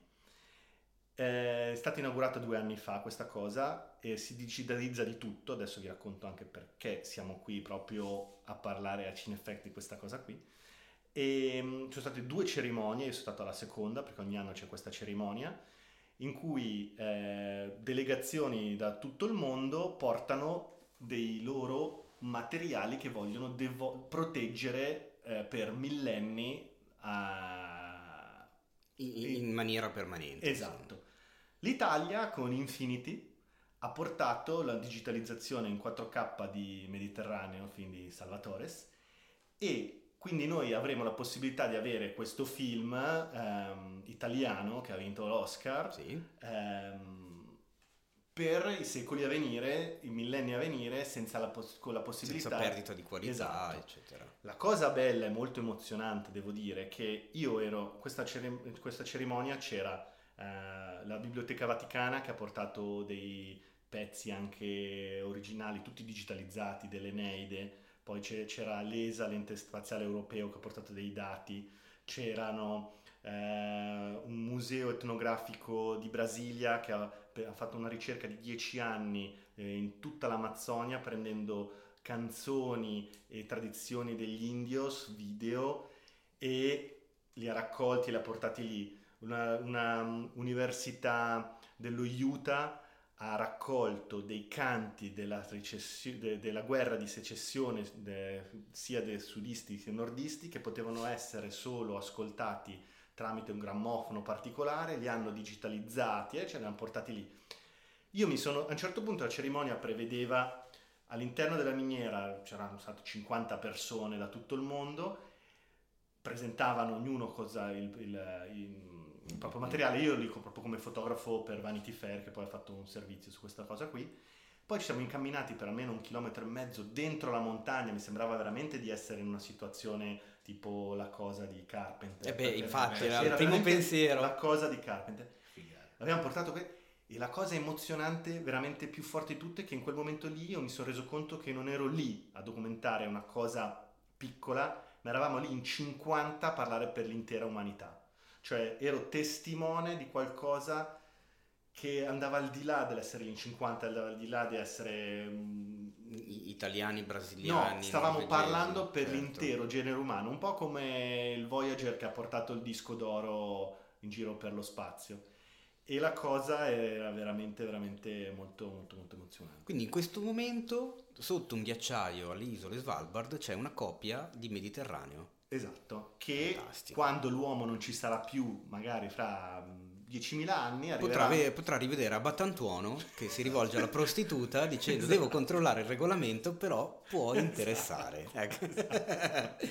Ma chi è che ha scelto che cosa portare lì per l'Italia? Non lo sai, cioè Allora, no, guarda, non era, in questo caso qui non si parlava, non era non la diciamo che non era il governo ufficiale italiano che Sì. ha portato lì questa cosa, ma fondamentalmente credo che siano state delle... ehm, Associazioni. del- no, di base Pickle, che è l'agenzia, la, la società che ha creato questa, Ah, ok. quest- que- questa digitalizzazione particolare, a ha parlare... Ah, no, no, più che altro credo che abbia proprio parlato a un po' di persone, a un po' di società e Infinity secondo me ha colto l'occasione, tant'è che io che ho la fortuna di avere eh, tra i miei amici la, la vice sindaco di Milano, io l'ho subito detto, porta- portiamo il cenacolo di Leonardo, digitalizziamolo e portiamolo lì, cioè l'idea di portare lì delle bellezze anche della mia città, Eh è... beh, non sarebbe male. esatto, esatto, Quindi prossima spedizione alle Svalbard per portare il cenacolo. esatto. Questa cosa secondo me è una meraviglia. Sì,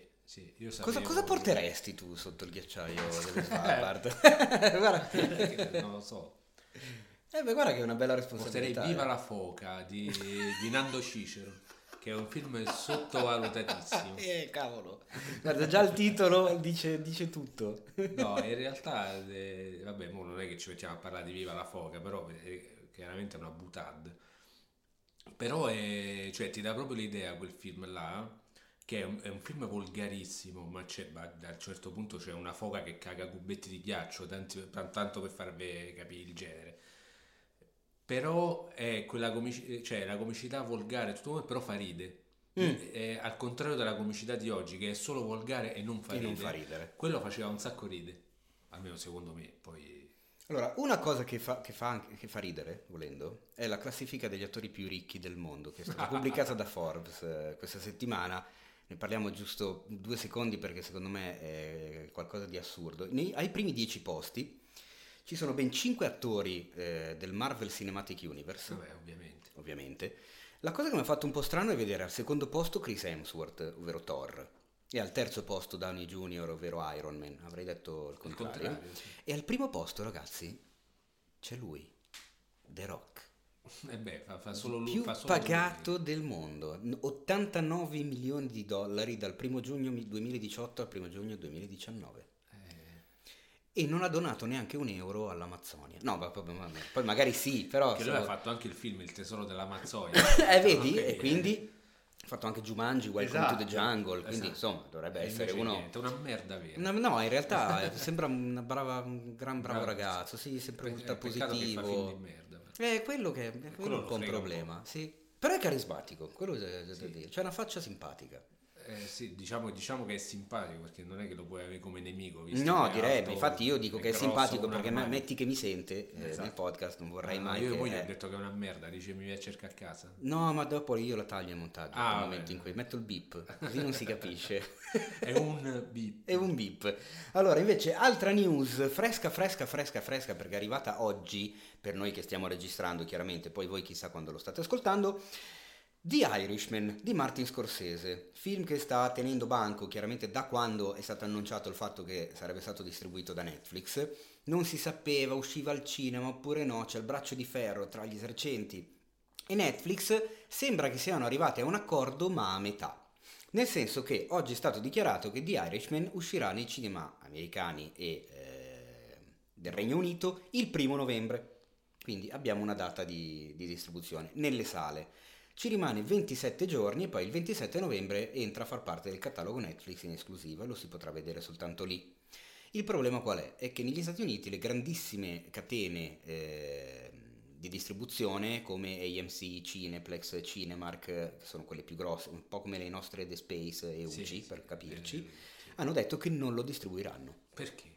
perché loro non vogliono eh, andare sotto la finestra dei 90 giorni per, eh, secondo i quali la legge formalmente dice che un film debba restare fuori dallo streaming dal suo primo giorno di distribuzione.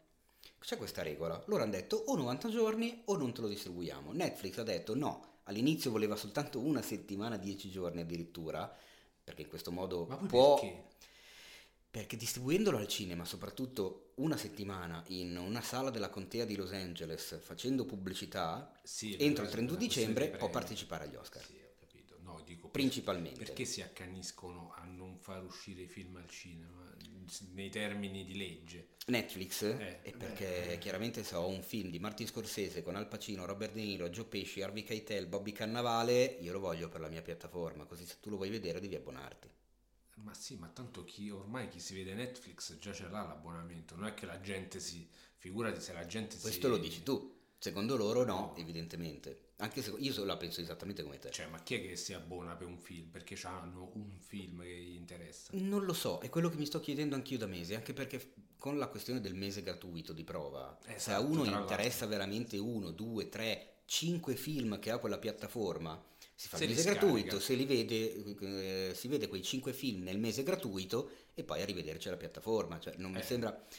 Però evidentemente loro che ne sanno più di noi hanno più di 130 Ma milioni io di abbonati al mondo. la mano sul fuoco. Sì, Secondo loro 100 130 milioni perché sono stati i primi e perché non ci hanno avuto concorrenza. E infatti adesso vediamo Eh, adesso- perché è una delle prossime notizie, delle, delle Io prossime faccio tipo news. Nostradamus, secondo me prima o poi Netflix finirà, se continua con eh, questa politica che hanno di spendere i soldi per poi effettivamente non guadagnare perché alla fine stanno sempre sotto, secondo me prima o poi verranno acquisiti da qualcuno grosso tipo Disney o tipo Warner, questi qua. Allora, mh, me la butti lì e quindi ti mh, passo subito alla seconda news della Ah, ecco. settimana perché mh, al D23, che è l'evento dei fan Disney dove hanno lanciato 7 milioni di, di- di- di annunci e di titoli e di trailer, Ma hanno fatto 23 veramente la- perché bucio de culo? No, non sai che... non- Eh? Cosa c'entra? cioè, bucio- si dice?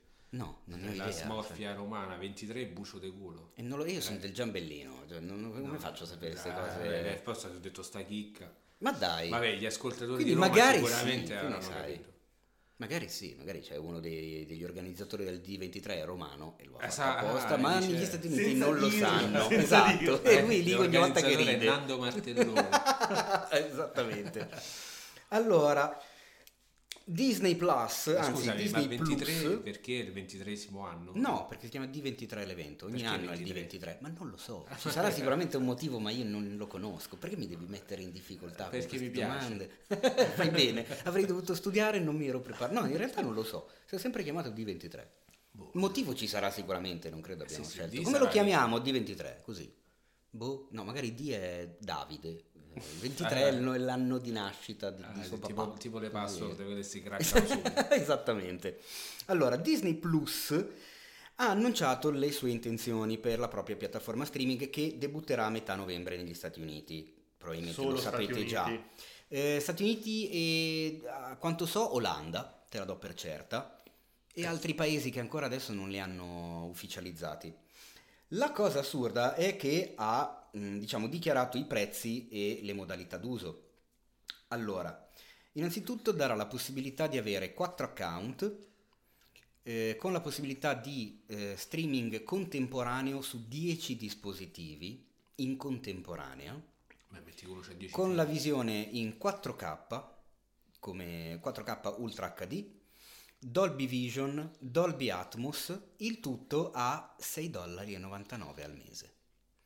Negli Stati Uniti il piano base del diretto concorrente, ovvero Netflix, costa 8,99 dollari al mese e ti dà la possibilità di vedere uno streaming su un dispositivo in SD. Quindi capite che già sono- si sono mossi in maniera di Aggressiva. aggressivina, aggressivina. Il problema però qual è? È la grandezza del catalogo.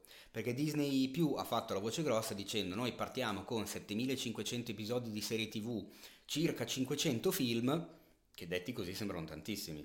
In realtà, dal punto di vista di episodi di serie tv, il catalogo equivale al 12,5% del catalogo Netflix eh, americano e il catalogo film al 16% del catalogo Netflix. Le percentuali diminuiscono ancora di più se si pensa che negli Stati Uniti Amazon Prime Video ha 12.000 film. Quindi Disney uscendo con 500, capite che la- la- il paragone fa- è, è un po' povero. Eh, vabbè, ma perché escono con 500? Forse Perché, per c'hanno- adesso al lancio c'erano questi. Esatto. C'erano già sparsi su altre Infatti la differenza quale sarà? In questo momento le cose stanno così, ma a un certo punto le licenze che Disney stessa ha concesso alla concorrenza, che prima non era concorrenza, prima erano Esatto. dei clienti, quindi Amazon, Netflix, eccetera, eccetera, i suoi film. si riprende i propri film che spariranno dalle altre piattaforme per andare in esclusiva su Disney. Cosa che succederà anche per tutti questi film che stanno uscendo in questi mesi nei cinema, tipo l'ultimo degli Avengers, Il Re Leone, eh, saranno esclusive di Disney e non ci saranno, a quanto si è capito, a quanto pare, neanche sulle tv generaliste. Quindi se chi di noi, per es- fare un esempio stupido in Italia, non ha visto eh, Avengers Endgame e vuole vederselo, o si comprerà il supporto fisico o si dovrà fare l'abbonamento Disney perché non, non andrà su Rai 1, non andrà su Canale 5, non andrà su Canale 8, non andrà da nessun'altra parte. Quindi loro rinunciano ad un introito enorme, perché pensate a quanto può valere un film del genere venduto globalmente a tutte le emittenti mondiali, per tenerselo in esclusiva, sempre nell'ottica di quello che abbiamo detto prima di, di Netflix, cioè in vista di mi faccio un abbonato in più, perché vuole vedersi quel film e di quindi deve abbonarsi. Bisognerà vedere poi, tu che ami tanto questo discorso della streaming war, Io sono appassionatissimo a questa cosa. vediamo cosa succederà perché quando ci saranno troppi, troppi, troppi, troppe piattaforme, la gente non so cosa farà poi, sinceramente. Allora, attualmente negli Stati Uniti è la norma. Cioè, a noi europei sembra strana sta cosa, è ovvio, è fuori dalla nostra forma mentis di telespettatore. Gli statunitensi vivono così da decenni, cioè loro hanno vari abbonamenti alle tv via cavo, al TiVo, all'on demand, allo streaming, quindi Cioè, quindi sa- sai che alcune cose le puoi vedere, altre no. e altre no, e quelle altre no, al limite te le vai a vedere, fai una serata da un amico eh, che si organ- ci si organizza perché quella sera lì tu non hai Netflix, vuoi vederti Stranger Things, sono otto puntate ogni due anni e per quel periodo lì fai la serata con gli amici a vederti la puntata di Stranger Things per fare un Sì, sì, certo. Vediamo cosa succederà da noi, perché è, è tutto ancora da dimostrare. Eh, Netflix ha rivoluzionato comunque lo- il telespettatore italiano, cioè, prima che arrivasse Netflix non- la situazione attuale 2019 era assolutamente impensabile. No, anche perché me. credo che con, con Netflix, non ho assolutamente i dati, vado proprio a, a sensazione, la- scaricare i film o guardarli in streaming pirata è crollato, perché la persona ormai le- cioè, veramente, cioè, hai veramente troppe possibilità per vedere delle... Allora, anche que- non lo so, io su questo discorso non sono d'accordissimo. Io sono dell'idea che se uno eh, scarica, scarica. Cioè, se uno ha l'idea, la mentalità che sia giusto fare qualcosa di illegale come piratare un contenuto, lo fa anche se quel contenuto è disponibile su Amazon o su Netflix o sulle prossime Disney, Apple, Warner e tutte quelle che arriveranno. Non sono così convinto che la pirateria sia, sia crollata, anche perché trattandosi di pirateria è un po' difficilino avere dei dati certi. Quindi non so quanto la verità sia a portata di mano per Sì, ok. valutare effettivamente che cosa sia cambiato e che cosa magari cambierà. In tutto ciò gli investimenti, per tornare a quello che diceva prima Enrico sulla questione di Netflix che verrà assorbita da qualcuno, e diciamo che Eh, c'è sì, questa probabilità. Perché quello è un modello di business che, va, che sta andando, che va da parecchio tempo, soprattutto nella Silicon Valley, che è quello della crescita prima del profitto. Esattamente. Cioè che ci sono delle società di venture capital che finanziano, finanziano, cacciano i soldi a fondo perduto perché scommettono, perché poi alla fine eh, finanziare, andare in borsa, cioè alla fine è scommettere, È come quando vai al casino, certo. è la stessa cosa eh, sul fatto che prima o poi questi, la società che tu stai finanziando assuma una posizione di monopolio rispetto a tutte le altre e quindi allora a quel punto tu comincerai a fare, a fare profitto. Il problema secondo me questa cosa era vera forse fino a un paio di anni fa per Netflix, ma adesso... Netflix alla fine del 2018 Non lo so. aveva 10 miliardi di dollari di debito che pensavano di appianare nel secondo semestre 2020, secondo un calcolo fatto a primavera 2017 però, quando ancora Disney Più non era stata Eh, esatto. Adesso Disney Più ha annunciato sempre tutte queste cose del D23, che ripetiamo non sappiamo perché si chiama in Si questo modo. sì. eh, Però che la faccia di i- martellone in testa. Esatto, la faccia di martellone ma con le orecchie di topolino. Immagine inquietante. meravigliosa. Eh, hanno annunciato che l'intenzione è quella di investire in contenuti originali un miliardo di dollari all'anno per arrivare entro il 2024 a 2 miliardi e mezzo di dollari all'anno. No, questo Netflix. Disney. Ah, Disney. Apple TV, Apple, No, tra l'altro calcolando che Disney ha già un archivio di roba sterminato che tipo di che 100 anni di roba. anche perché adesso con l'acquisizione Fox si è Eh, beccato anche tutta la roba Fox, Fox Searchlight, FX e National Geographic, Ecco. quindi insomma non poca E roba. invece Netflix è zero. Apple ha dichiarato la stessa cosa, praticamente le stesse cifre. La cosa buffa è che Netflix a quanto pare nel 2020 ha intenzione di spendere 15 miliardi di dollari in investimenti in contenuti In originali. Sì. Il problema è come rientra di questi, di questi soldi, perché Eh. la concorrenza comincia a diventare veramente pesante, non è più come prima, non sono più appunto in stato di Monopolio. semi-monopolio. Mi viene da dire che cominceranno a vendere i dati che mungono dalla propria piattaforma, se già non lo fanno. Tra l'altro. Oppure, secondo indiscrezioni, ma attenzione che questo potrebbe essere un mega scoop e se lo trovo da domani in poi su un altro sito so che è stato preso da qui, ciao ragazzi, lo so che ci ascoltate, oppure Netflix potrebbe decidere di investire in una catena cinematografica e cambiare un po' la propria politica. Che è quello che io avevo detto tempo fa, che quelle due erano le cose. O eh, facevano una cosa del genere che tipo si cominciano a comprare le catene di cinema banalmente e fai Magari facendo degli ingressi scontati Sì, o addirittura gratis, tipo, non so, il primo giorno di proiezione gratis per gli abbonati, una roba Esatto. del genere, fare delle formule eh, incrociate. questa notizia veramente... Ma in, re- in realtà Pare che, che si stia muovendo qualcosa Eh. negli Stati Uniti, ma non solo negli Stati Uniti, quindi adesso vediamo come funziona. Ma Questa i- notizia collegata a quella di Irishman di prima, secondo me la strada è quella lì, perché se continuano a trovare il muso duro degli esercenti, questi se la pigliano in quel posto, eh, perché... Ma secondo me in realtà questa sa- sarà a lungo termine forse anche la politica delle case cinematografiche grosse tipo la Disney, la Warner eccetera, cioè col, col fatto dello streaming ridurranno talmente sul lastrico le catene cinematografiche che a un certo punto le, acquisiranno loro e a quel punto hanno tutta la filiera di produzione di un film, cioè dall'inizio fino Vero, però a quanto so negli Stati Uniti la cosa è vietata dall'antitrust. Ah, Cioè, tu non male. puoi essere, Eh. capito? Tu non puoi essere al contempo produttore, distributore ed esercente del, Eh, di- di- di- del settore intrattenimento. Basta qualcuno che cambia la legge e lo, Eh, dai un po' di soldi. e- Eh, vedi che siamo sempre lì. Anche perché la Disney non è nuova a queste pratiche, Esatto. mi ricordo per la questione del copyright Su di Topolino, Topolino, sì, sì. Fatto qualche porcata, adesso non mi ricordo. Sì, per allungarlo. Per allungare, hanno- chiaro. Sì, sì, sì. Beh, guarda, non ti ricordi, ma vedi, adesso parte la, la super marchettona. Su cinefx.it c'è un articolo che ne parla.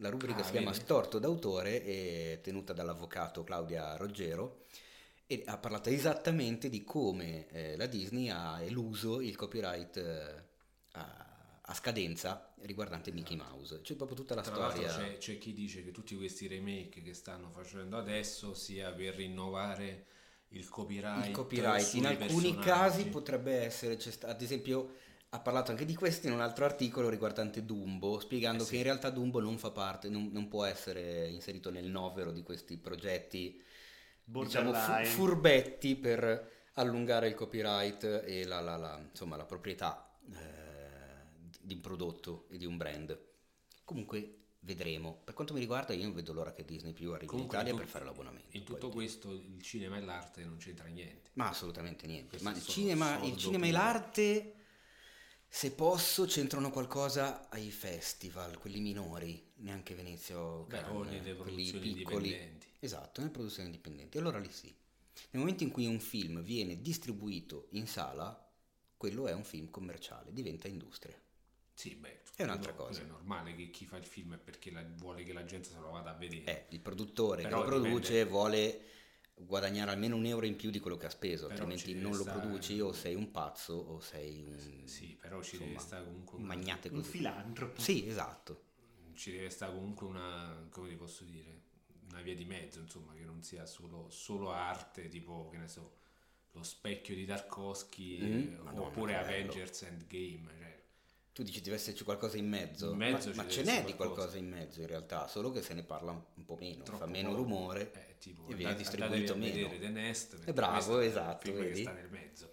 Bravissimo. Allora, io proseguo con le news e vabbè, del D23 non so quanto ne vogliate parlare perché non so quanto sia roba vostra, diciamo, perché hanno annunciato veramente la qualunque con Keith Harrington, cioè il, il- il tonno, lo Stanis La Rochelle di- Esatto. del, trono, del Trono di Spade, che entra a far parte dell'universo Marvel, che farà Il Black. Knight. Esatto. Beh, quello sarebbe nelle sue corde. Ah, quindi sempre Black Knight, per esempio pure... Sì, lui c'ha sempre a che fare col, col nero, cioè lui proprio non si discosta da lì. E poi hanno annunciato tipo il film su She-Hulk, cioè la- la- la- lei Ah, Hulk, lei la Hulk, sì, femminile. Vabbè, sta andare a schiare il fondo del barile, insomma. Vabbè, hanno buttato là una valanga di, di- di progetti nuovi. Adesso non è che sto ad elencarli tutti perché Però non finirei più. potrebbe essere interessante, dipende She-Hulk come lo sviluppa. Eh, infatti, come sempre. Speriamo lo danno Con anche mano. una cosina riguardante Spider-Man per la propria piattaforma Disney di animazione. Aggiunto a tutto il casino che sta succedendo tra Sony e Marvel sui, Esatto. sui- sui diritti, sempre quello- di quello parliamo alla fine. Sull'uomo ragno potrebbe essere qualcosa di interessante. Quel lato, tra l'altro, è ancora tutto da scoprire: che cosa succederà, che cosa non succederà. Quindi poi Ma anche un po' lo vedremo. cazzi. Ma anche un po' sti cazzi, è vero. E, e invece Emma Stone l'avete vista nei panni di Crudelia Demon? Visto, Allora, visto qualche allora, immagine. che senso c'ha una... Cioè, allora... Ma cioè, guarda, allora, senti, Emma Stone c'ha sempre senso. Sì, Ecco. appunto, è, quello, è proprio quello il problema. Cioè, il cartone della carica recente 1 era sempre il discorso dei film per ragazzi che però che Disney ci metteva anche il discorso horror. Mhm. Tra l'altro nella cosa che, che uscirà di Pinocchio c'è tutto il discorso dell'horror dentro Pinocchio, eccetera.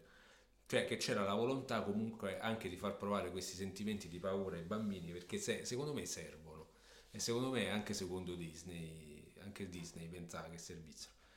Crudelia e Demone in effetti nel film eh, la carica del cartone La carica recente non fa paura. Cioè è, è tutta Beh, così Uno dei paurissima, villain più cioè, riusciti della Disney, eh sì, eh, fa, esatto, è una, una- di quelle che fa più paura. Che senso c'ha metterci una buona a fare, a fare Crudelia Demon? Cioè quella cosa là non esiste più. Eh, però aspetta, è un prequel. Cioè Eh, sono le origini del personaggio. È ambientato nella Inghilterra degli anni Ottanta. Lei è mezza panchettona. Quindi Ma, qualcosa di eh, interessante secondo me capito. c'è. E poi c'è Emma Stone. Quindi sempre interessante. Non lo so, ma mettici una, che ne so, mettici una delle gemelle Olsen, che adesso è tutta tossica, che si sta squagliando, che non ce la fa, eh, capito? È più, è più fa- cioè, è, è più, sta più nel personaggio, capito? Eh, ma poi come lo vendi il film? È più realistico, quindi il realismo... Eh, però è più realistico, ma bisogna vedere sempre il target di riferimento. Eh sì, no, io Eh. ovviamente scherzo, però, cioè, però eh, non c'è Però proprio dici, senso. potrebbe... Mm. Cioè, mm, perché devi edulcorare tutto? Ormai è come la questione che devi spiegare tutto, devi Mhm. anche edulcorare tutto. Cioè, tipo la Maleficent a, fa- a, a Tizia, No, ma Angelina Jolie. Maleficent lasciamo Cioè, stare, veramente. Che senso ha? Devi fare un film che fa paura, go- cioè è tutto di plastica. Non fa paura proprio niente, perché alla fine sai che è tutto di plastica, è tutto finto, è tutto A me ma per la paura c'è gente come appunto abbiamo visto eh, il nostro De Feo, cioè volendo l'ultimo di Avati, ci sono i nuovi talentini Sì, no, per- americani. per fortuna che ancora- Aster, Eggers, Tra l'altro io non vedo l'ora che esca il nuovo film di Rob Zombie, che è il Eh, terzo eh della sì. trilogia. Anche quello che, non, eh, non tra l'altro sarà devo- male. Mi devo rinfrescare gli altri due perché l'ho visto Io ho tempo visto fa. proprio da pochissimo, ho visto il primo, La casa di mille corpi? è completamente folle. Sì, assolutamente. Ma È un, positivo, Sì, eh? sì, è, una- è un Luna Park cinematografico secondo me. Lui ha questo stile mh, unico forse, Sì. cioè, esageratissimo, è un pastiche di, di- di È, roba un, mescolata. è rispecchia molto, è onirico, musica. un sogno, un incubo. È un incubo, è veramente un incubo, bravo. Cioè, è onirico del... Nel senso che proprio sembra nel un senso sogno, negativo. un incubo. Sì, sì, sì. Che c'era 31 che era stata un po' una sola, secondo 31 me. non l'ho visto. Io l'ho visto, però ti dirò, non mi piaceva come era girato, tutto camera a spalla, Mm, inquadrature sballottolate, non si capiva niente. C'era Sherry anche lì. vero? Sì, vabbè, ovviamente. Vabbè, Sherry, come eh, fai a non Che metterlo? fai? Cioè, una moglie Eh. del genere Eh. non la metti. Lei è proprio cla- classica bionda o- da, da- da film horror, lei, Sì, tra, sì. tra l'altro. Cioè, se l'è Poi, proprio una- trovata ecco, poi un'altra naturalissima Di che solito non si è, che non si è muoiono. rifatta. Di solito di muoiono. solito, sì. Sì. Poi una naturalissima che non è ricorsa al Botox. Ecco, per esempio Crudelia, la puoi far fare una deformata dal Botox, per esempio. Cioè, ci avrebbe avuto più senso. Avrebbe avuto più senso. E però tro- trovala una giovane deformata dal Eh, Botox. vabbè, non è che... te- sei pieno, a Hollywood è pieno. Ah, Ho capito, ma non, è- non credo che Disney faccia i casting andando a vedere Instagram. capito. cioè... Sarebbe buffo No, no, però come Hollywood, cosa. nel sen- no, Instagram, nel senso Hollywood di attrici. Dici? Tra l'altro, vabbè, poi ne parleremo in un trailer che dovremo commentare dopo. Ma adesso ci arriviamo. Che ho visto un Botox allucinante che non, non mi pensavo che, cioè, non, non l'avevo ancora vista così di primo piano. Ho, ca- ho già capito dove vuoi arrivare io. e adesso ci arriviamo non prima del microspazio eh, dedicato alla figaggine, secondo me, del sito cinevex.it, ovvero le rubriche, una cosa che differenzia il sito da tantissimi altri. Nel sito ci sono articoli, news, recensioni e quant'altro, ma ci sono anche le rubriche, ovvero ogni redattore, eh, volendo, può aprire la propria rubrica personale nella quale analizza un tema, una corrente, una questione, un autore nel dettaglio. Abbiamo detto, accennato prima la rubrica Storto d'autore che parla di diritti, di copyright, tutto legato al mondo del cinema. Oggi eh, vi butto lì velocemente la rubrica L'auto che era. Devo dire, che, Che cos'è? che cacchio di nome è l'auto che era? Scritta dalla redattrice L'auto che era.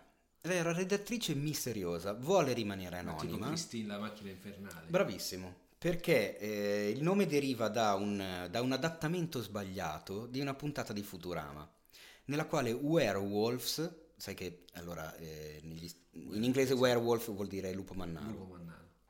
nella puntata di Futurama si parlava di werecar, che era l'auto mannara. In realtà hanno eh, tradotto male la, Ah, la doppia parola del, de- esattamente ed è diventata l'auto che era in italiano. però è figo, suona bene. Però, e quindi la redattrice che vuole rimanere anonima ha scelto questo nome come pseudonimo e parla di tutto ciò che riguarda l'adattamento e il doppiaggio. E da come scrive, da quello che scrive, si capisce che è un qualcuno di molto dentro alla questione, molto Ah, dentro alla professione. Ed è proprio per questo che vuole rimanere anonima, perché potrebbe incorrere in qualche problemuccio nella sua vita professionale. A tal motivo gli articoli sono assolutamente interessanti, quindi andateveli a leggere, eh, rubriche, l'auto che era e secondo me qualcosa di interessante lo trovate sicuramente. E adesso tocca ai trailer. Non vedo l'ora. Non vedi l'ora. Allora, intanto eh, vi dico che due, tre- due, aspetta, due? Soltanto due? Ah sì, soltanto due. Ne parliamo soltanto di due trailer eh, sparati fuori da questo cacchio di D23. Che, niente. La domanda... Adesso ormai 23 mi hai messo la cosa di capire perché si chiama D23. Non me l'ero neanche mai posto il problema. E due riguardano l'universo Star Wars. Che culo. Che culo, vero? Eh, Guarda sì. che incredibilmente, tu dirai che culo. Però davanti ai tuoi occhi hai innanzitutto una lampada Lo che so, dovrebbe vabbè, farti ho capire in, in che casa abiti, in che casa stai, dove ti trovi. Eh, lo so, però... e non solo perché a fianco ne hai un altro. Ah, attenzione. Eh sì, perché adesso parte l'aneddoto. Ah, allora, 1997, cioè tu pensa che anzianità. Per, in occasione del ventesimo anniversario della trilogia di Guerre Stellari di Lucas, i film vengono... Che è l'unica trilogia. Bravissimo, è l'unica trilogia ad oggi esistente. Eh, I film vengono rimasterizzati, ripuliti, ridici- ridigitalizzati e gli viene aggiunta qualche scenetta nuova e tornano al cinema. Cioè, evento Ah, incredibile. Che tra l'altro sono gli unici che adesso si possono vedere. Questi. Esattamente, ha fatto sparire le cagare. versioni vecchie, a meno che uno, eh, come il sottoscritto, non abbia le versioni originali in VHS. Eh, che allora poi un giorno... Però sono ultra consumate, cioè le spade laser sono, sono tutte bianche. Cosa- no, da vedere è un'esperienza però Sì. adesso, che sei abituato al Blu-ray, al un televisore a 4K. tubo catodico. Esatto, bravo, sai che non sarebbe male come esperimento, Sì. come evento da fare molto anche hipster, al cinema con. Cinefx, ci potrei pensare come cosa, Sì. non come tubo ma come proiettore. Vabbè. Vabbè, insomma, 1997 io avevo finito da un anno le superiori, stavo frequentando la scuola del cinema di Milano, quel giorno bigio perché vado al cinema Manzoni di Milano perché c'è la prima nazionale di Guerre Stellari che ritorna al cinema. La proiezione è alle 14. Io da bravo pirla mi presento al cinema alle 10 di mattina dicendo ci sarà un sacco di gente a fare la coda, vado lì un po' prima. Arrivo lì e non c'è nessuno. Il cinema ovviamente è chiuso e Neanche sono proprietario, da solo. No, non c'era veramente nessuno. C'era un baretto aperto lì, un poco lì avanti. Io ho detto non vado al bar perché poi eh, perdo il posto, non voglio. 5-10 minuti dopo arrivano due persone. Una di quelle due persone è esattamente Pietro Barroni, il qui presente. Ci siamo conosciuti in quel momento e siamo rimasti in contatto. Quindi vedi, Star Wars ci ha fatto Senza nascere... i cellulari, senza Esattamente, internet. senza i social, insomma. Uniti solo dalla malattia mentale. Esattamente, uniti alla malattia mentale nei confronti di Guerre Stellari, anche perché quel giorno siamo comunque entrati per primi al cinema, ci siamo presi i posti centrali più fighi di tutti e ci siamo visti la riedizione del film. Ovviamente incontro che abbiamo riorganizzato in occasione dell'Impero colpisce ancora del ritorno dello Jedi e eh, poi non siamo neanche più riusciti a organizzarci per vedere quelli nuovi, tra l'altro. Per fortuna. Per- attenzione, a me sono piaciuti entrambi, quindi ah. No, quelli Questa nuovi, cosa- ah giusto. Il 7 e l'8. Ah, il 7 e l'8 perché altri non esistono. No, scusa. assolutamente, quelli, quelli No. nuovi quali intendevi? 7 e l'8 mi sono piaciuti. Ah, ok. No, eh, guarda, quello là lasciamo perdere. Cosa è successo all'Arcadia quando ho visto episodio 1? Che è successo? No, adesso ce lo devi dire. C'è la lacrimuccia. Che è successo? La gente che bestemmiava, cose... Eh, scusami, mi ero un, attimo, ero un attimo entrato nel mood. No, credo di averlo già raccontato in una puntata... Beh, sì, no, scusate, è sempre un momento... No, diciamo che a un certo punto, quando è stata nominata la parola midi-chlorian, che faceva la differenza tra chi poteva essere un Jedi figo e un Jedi no, nella sala energie dell'Arcadia di Melzo, all'anteprima nazionale di episodio 1, hanno cominciato a volare i vaffanculo. Cioè, ma, ma letteralmente, ma ti giuro, cioè, non sto scherzando. Eh, la prima nazionale, quindi un boato di gente vestita da Jedi, da Andate a Sith, spade laser, eccetera. Quando ha cominciato a sentire questo concetto strano di questo che gli conta i midichlorian nel sangue, nel collo. Spiegare la forza. Esatto, poi lui, insomma, questa immacolata concezione di lui, che non, di Anakin che non ha il padre. che non- eh, un po' di gente ha cominciato a urlare proprio, ma vaffanculo, ma che è sta roba? Ma mi di Clorian di co? Ma che cazzo fai? Niente, ci sono stati 5 minuti di puro delirio alla prima all'Arcadia, che di solito è, è una sorta di monastero Una del chiesa, cinema, sì. cioè non, non vola veramente neanche una zanzarina. Ecco, questa è stata un'esperienza indimenticabile. Ma parliamo del trailer di The Mandalorian, Che ovvero significa Mandalorian? Mandalorian è un po' come D23. Ah. Non lo so. no, No, allora- in realtà dovrebbe essere la razza, una razza di pe- una, una Ah, casta. la, ah, pensavo la razza del pesce. No, non la razza al pesce, una, una- una casta, un, Sì. un Ah, un popolo, un popolo, della quale fa parte casta. anche Boba Fett. Esatto.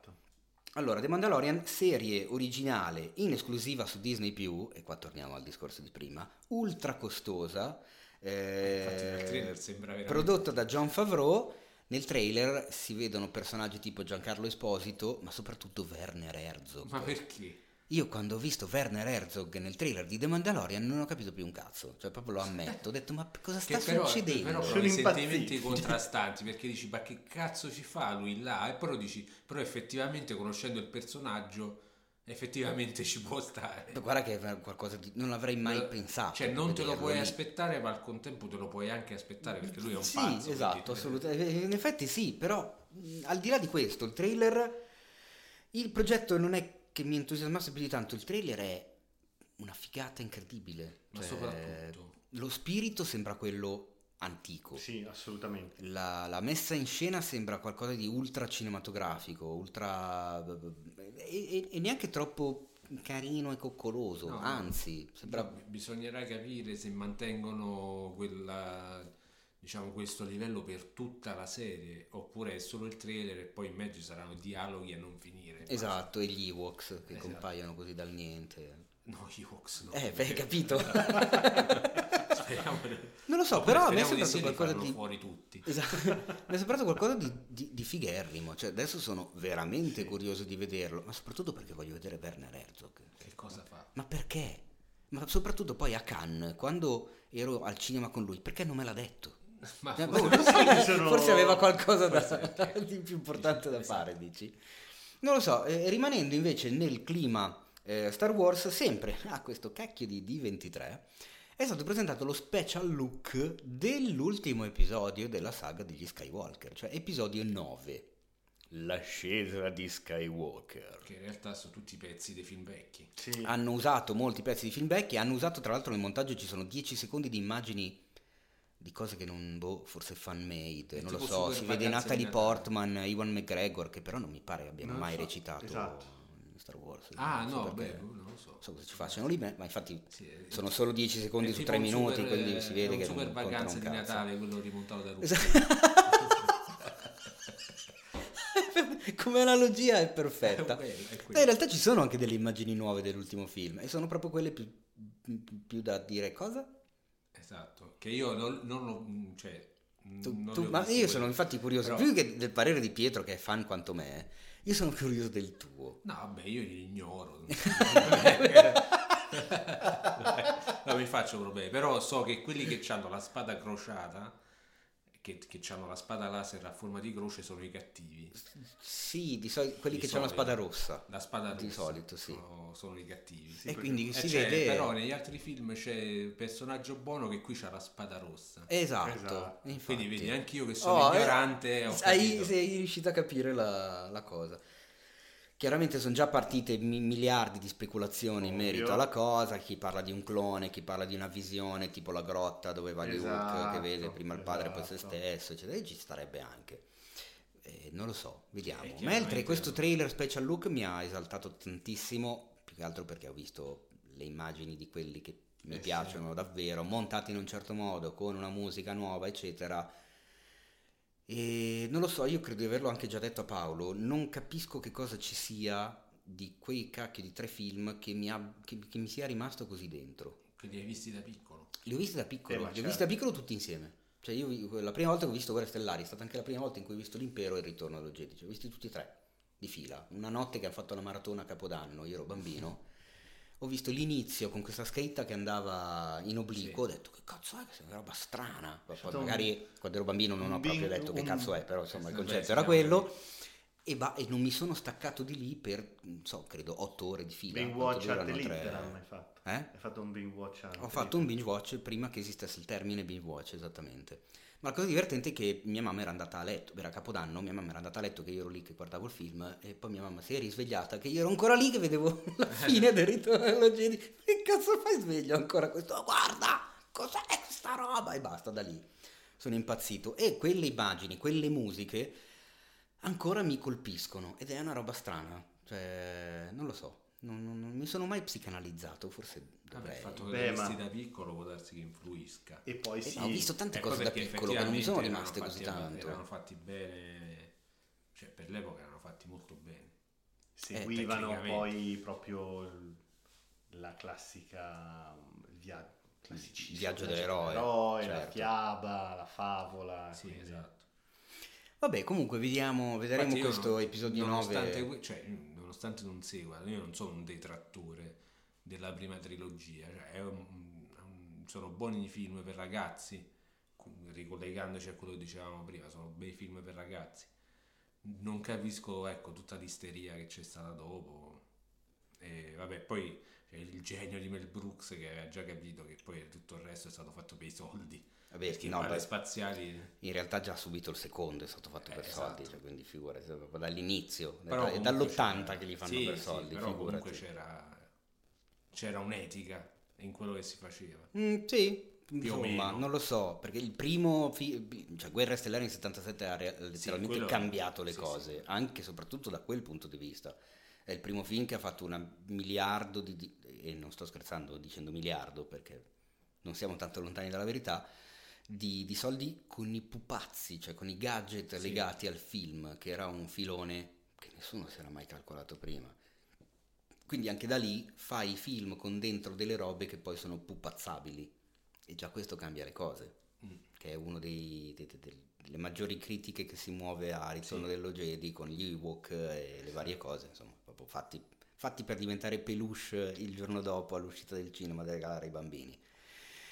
Vediamo cosa succederà a metà dicembre, torna J.J. Abrams in regia, è l'ultimo capitolo di questa saga eh, ormai 42enne Sì. e chissà che, che cacchio sarà, come la concluderanno, tanto gente che criticherà ferocemente, ci sarà per forza, ma ormai ci siamo abituati.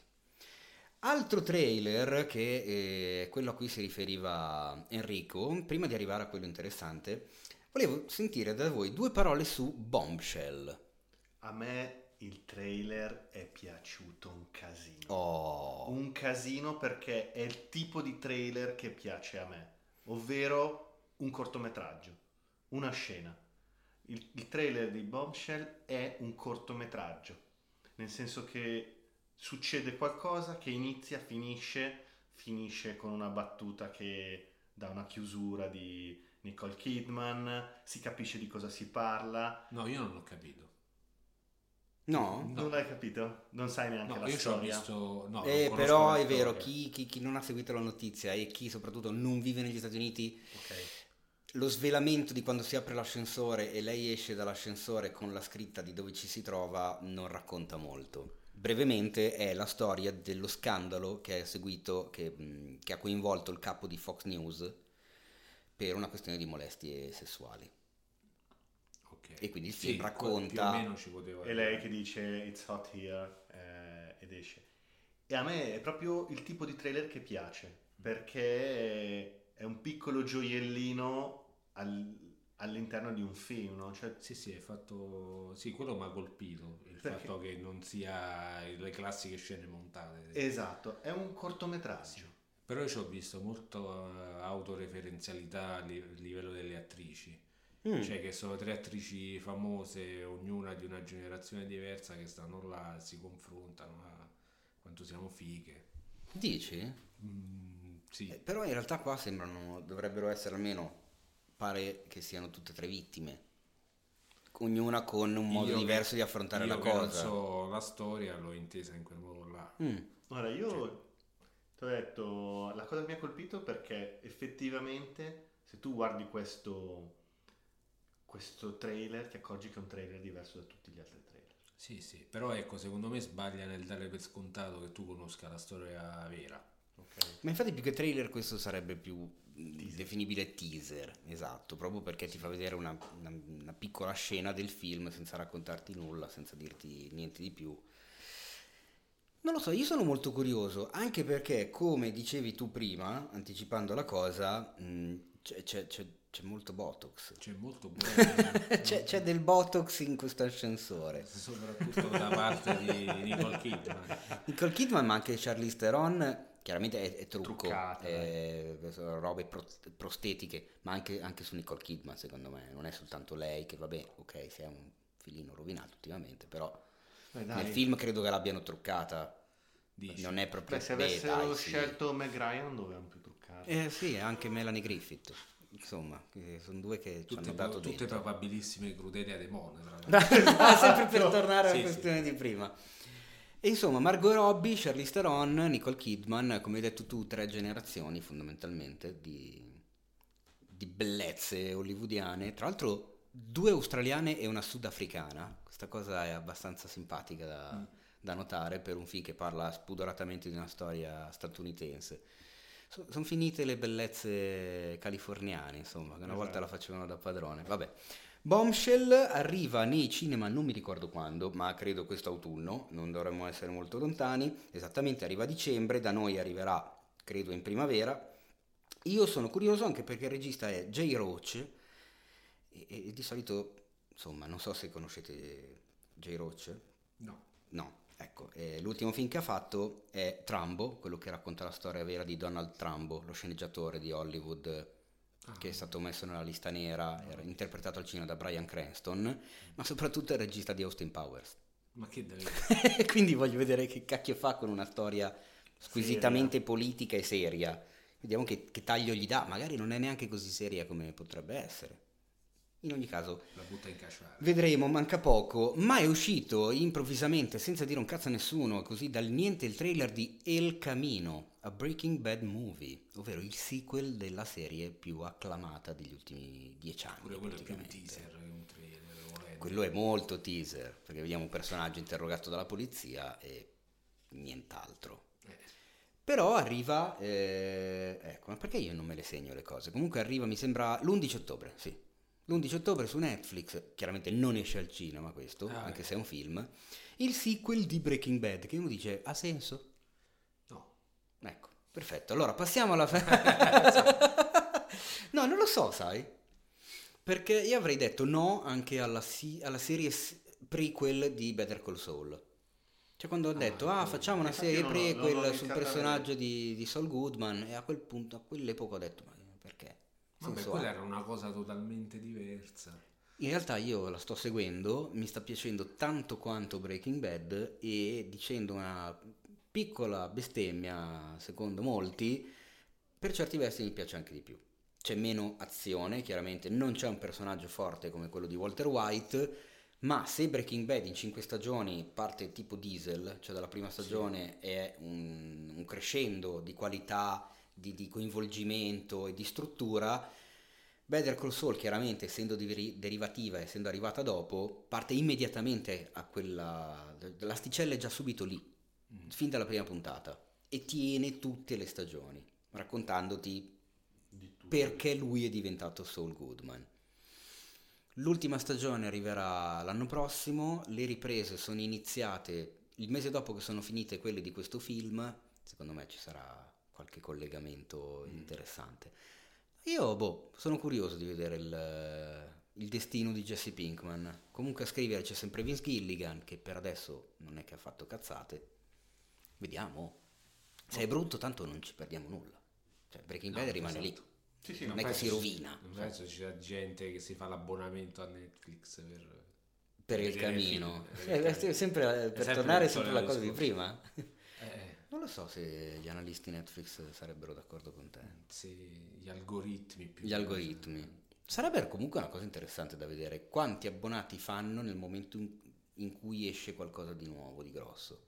Tipo la terza stagione di Stranger Things che era ultra seguito, eccetera. Il giorno in cui è uscita. Quanta percentuale di abbonati è cresciuta in più quel giorno lì? Secondo me non tanti. No? Secondo me non tanti. Dici che non, non cambia molto. Ma perché chi seguiva Stranger Things si era già abbonato, secondo me. Mm. Vabbè, comunque vedremo. Un altro film interessante che sta per arrivare, non conoscevo, ma sono molto contento adesso di conoscerlo, è The Report con un meraviglioso Adam Driver, attore di- del quale sono già fan. Lui è bravissimo. È Lui è clamoroso. eccezionale, ma È è bravissimo clamoroso. sempre. Sì, Come sì, fa? sì. Come fa? Clamoroso. Eh, boh. Non lo so, lo vedi appunto in Star Wars, è, è bravo a fare quel personaggio lì. Lo vedi in eh, Lucky Logan, e mi è piaciuto un casino. L'ho visto in Black Clansman, è meraviglioso.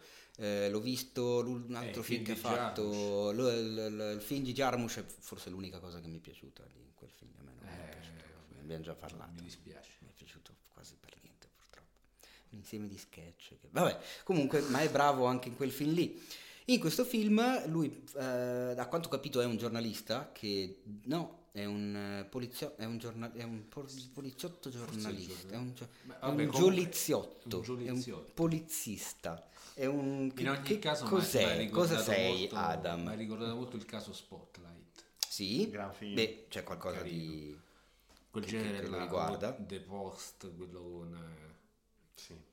una via di mezzo tra The Post e il caso Spotlight. No, in realtà è uno stagista del, del governo Ah, che indaga su eh, le- le- le- quello che ha combinato, diciamo, la CIA post 11 settembre. Ah, con eh, esattamente Torture. detenzioni, interrogazioni, torture, omissis nei rapporti, come chiaramente si vede anche nel trailer, trailer che diciamo svela un po' le intenzioni immediate del, del- del racconto del film perché va a cancellare proprio con i classici, classici omissis dei documenti secretati poi divulgati che rimangono con le parole cancellate il titolo del film si vede che è The Torture Report ma poi la parola torture viene cancellata il film si chiama soltanto The Report quindi diciamo che parla di cose belle pese sembra interessante infatti. sembra Il interessante regista però eh, mi pare di conoscerlo.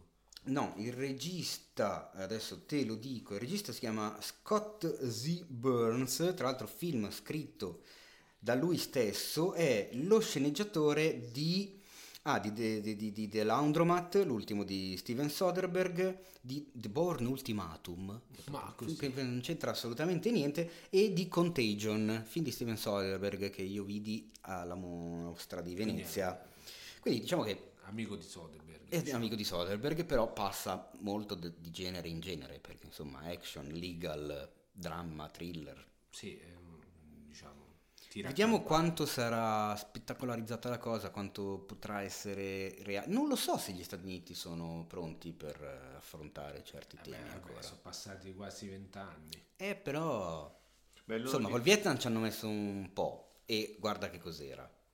Ma loro sono molto bravi Eh, a usare il cinema come metodo catartico. Per, per- eh.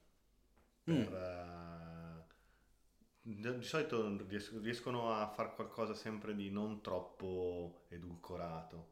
Perché dipende, dipende chi e quando. Eh, esatto. I- Io sento sinceramente la mancanza di un autore come Oliver Stone nel cinema hollywoodiano degli ultimi anni, cioè non c'è più, anche perché l'hanno, anzi, hanno fatto in modo che non ci fosse più. Chi, chi non sta vedendo quello che ho fatto, ha fatto il gesto di accantonamento, perché proprio... Va in giro a fare un po' di interviste.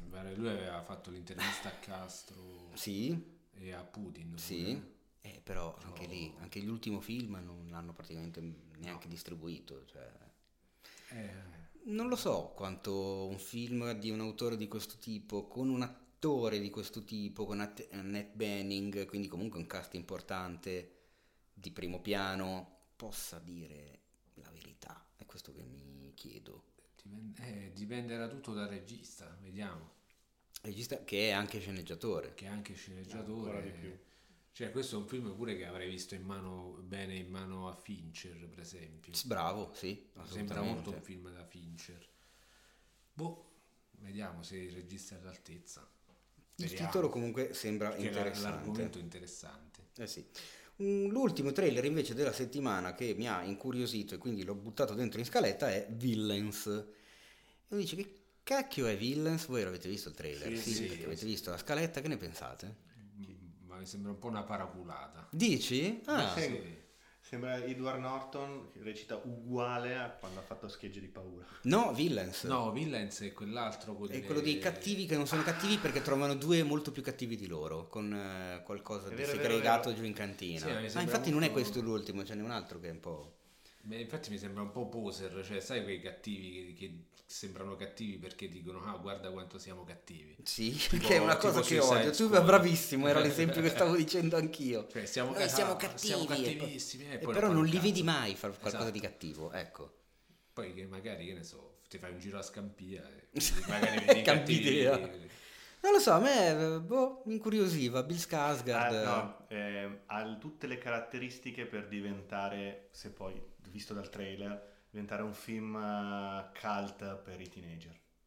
Ma mi sembra la solita tarantinata che però di Tarantino non c'è un cazzo. Eh, vedremo. Non lo so, vediamo. A me incuriosisce come, me no. come situazione, no? Mi incuriosiva di più del report.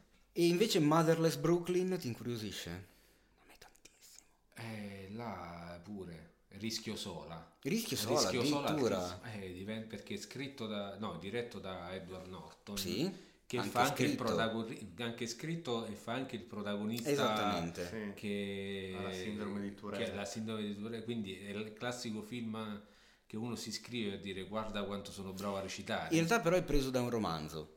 La Eh. sceneggiatura non è originale, lui l'ha semplicemente Sì, spostata è indietro comunque- perché il romanzo è ambientato nel- nella nostra epoca, lui l'ha, l'ha portato a New York negli anni 50, per dargli questa veste magari un po' più noir.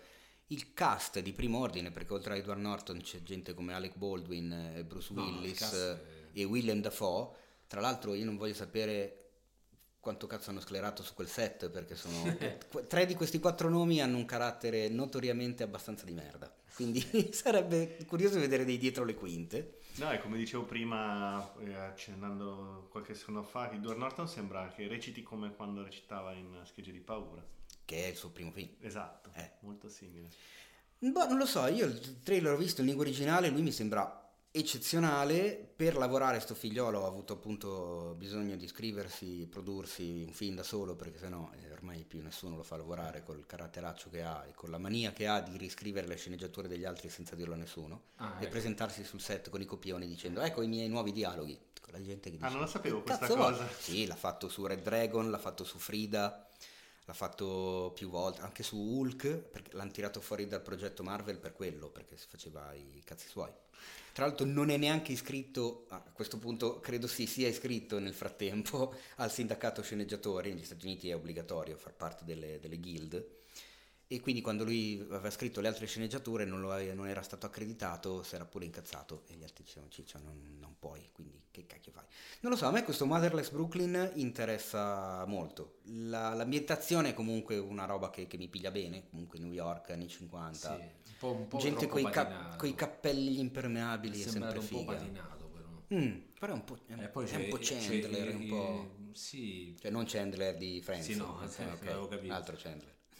Però poi il rischio Rayman è dietro l'angolo. Ah, in che senso? Aspetta, approfu- approfu- approfondisca il tema, Tribuzio. Eh, Perché Rayman vabbè, è il film classico che uno si ricorda eh, Dustin Hoffman che faceva l'autistico, però effettivamente il film non è che ti lascia altro.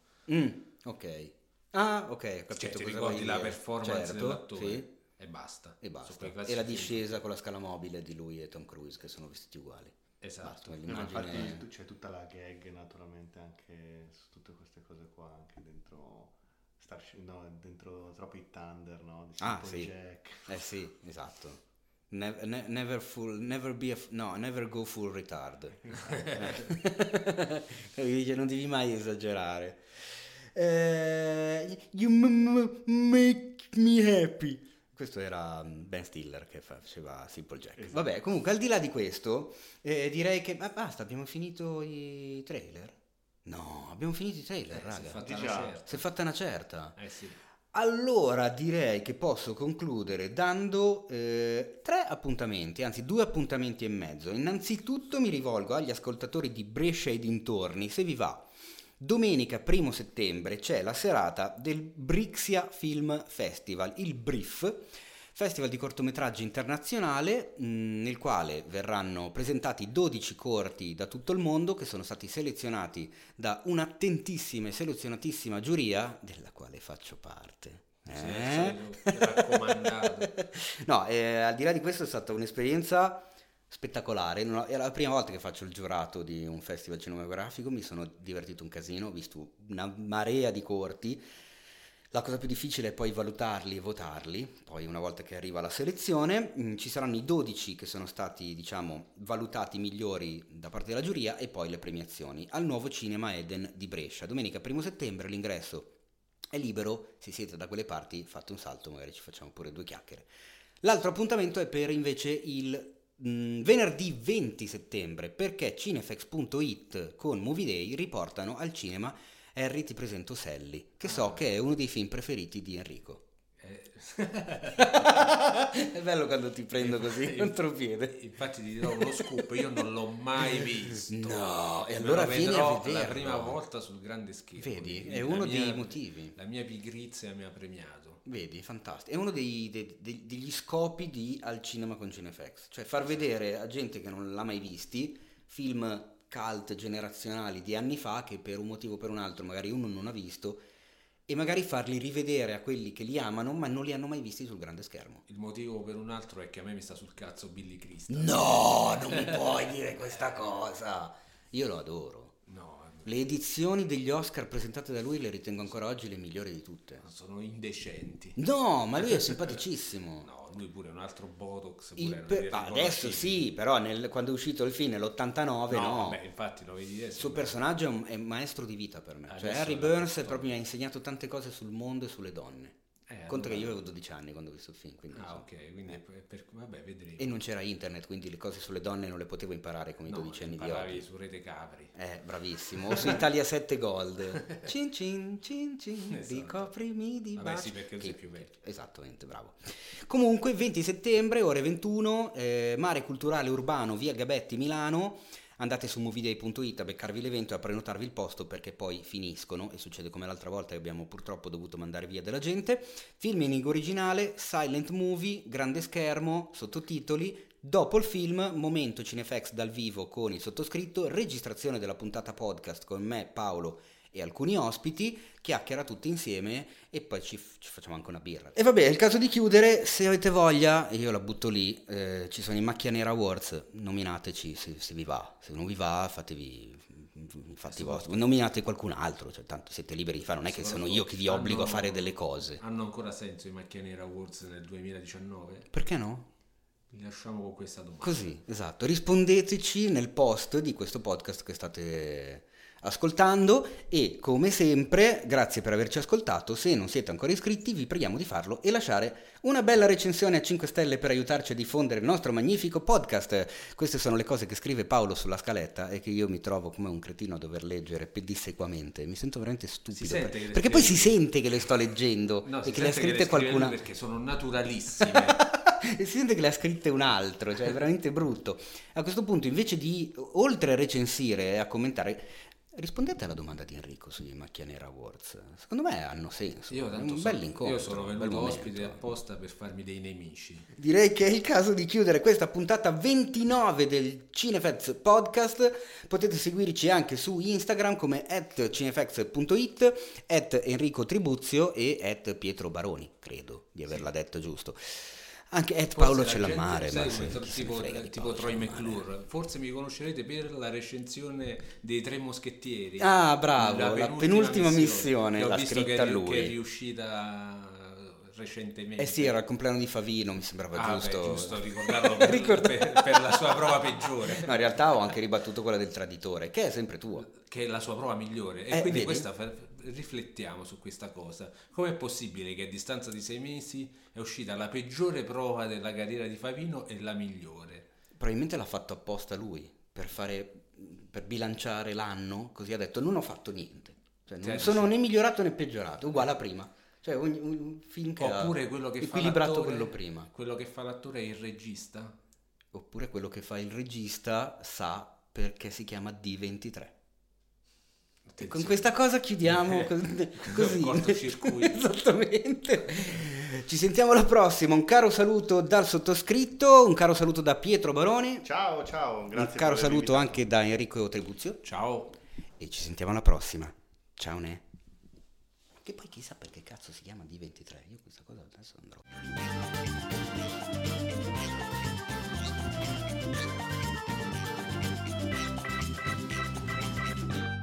Questo podcast è stato presentato da The Best Blend.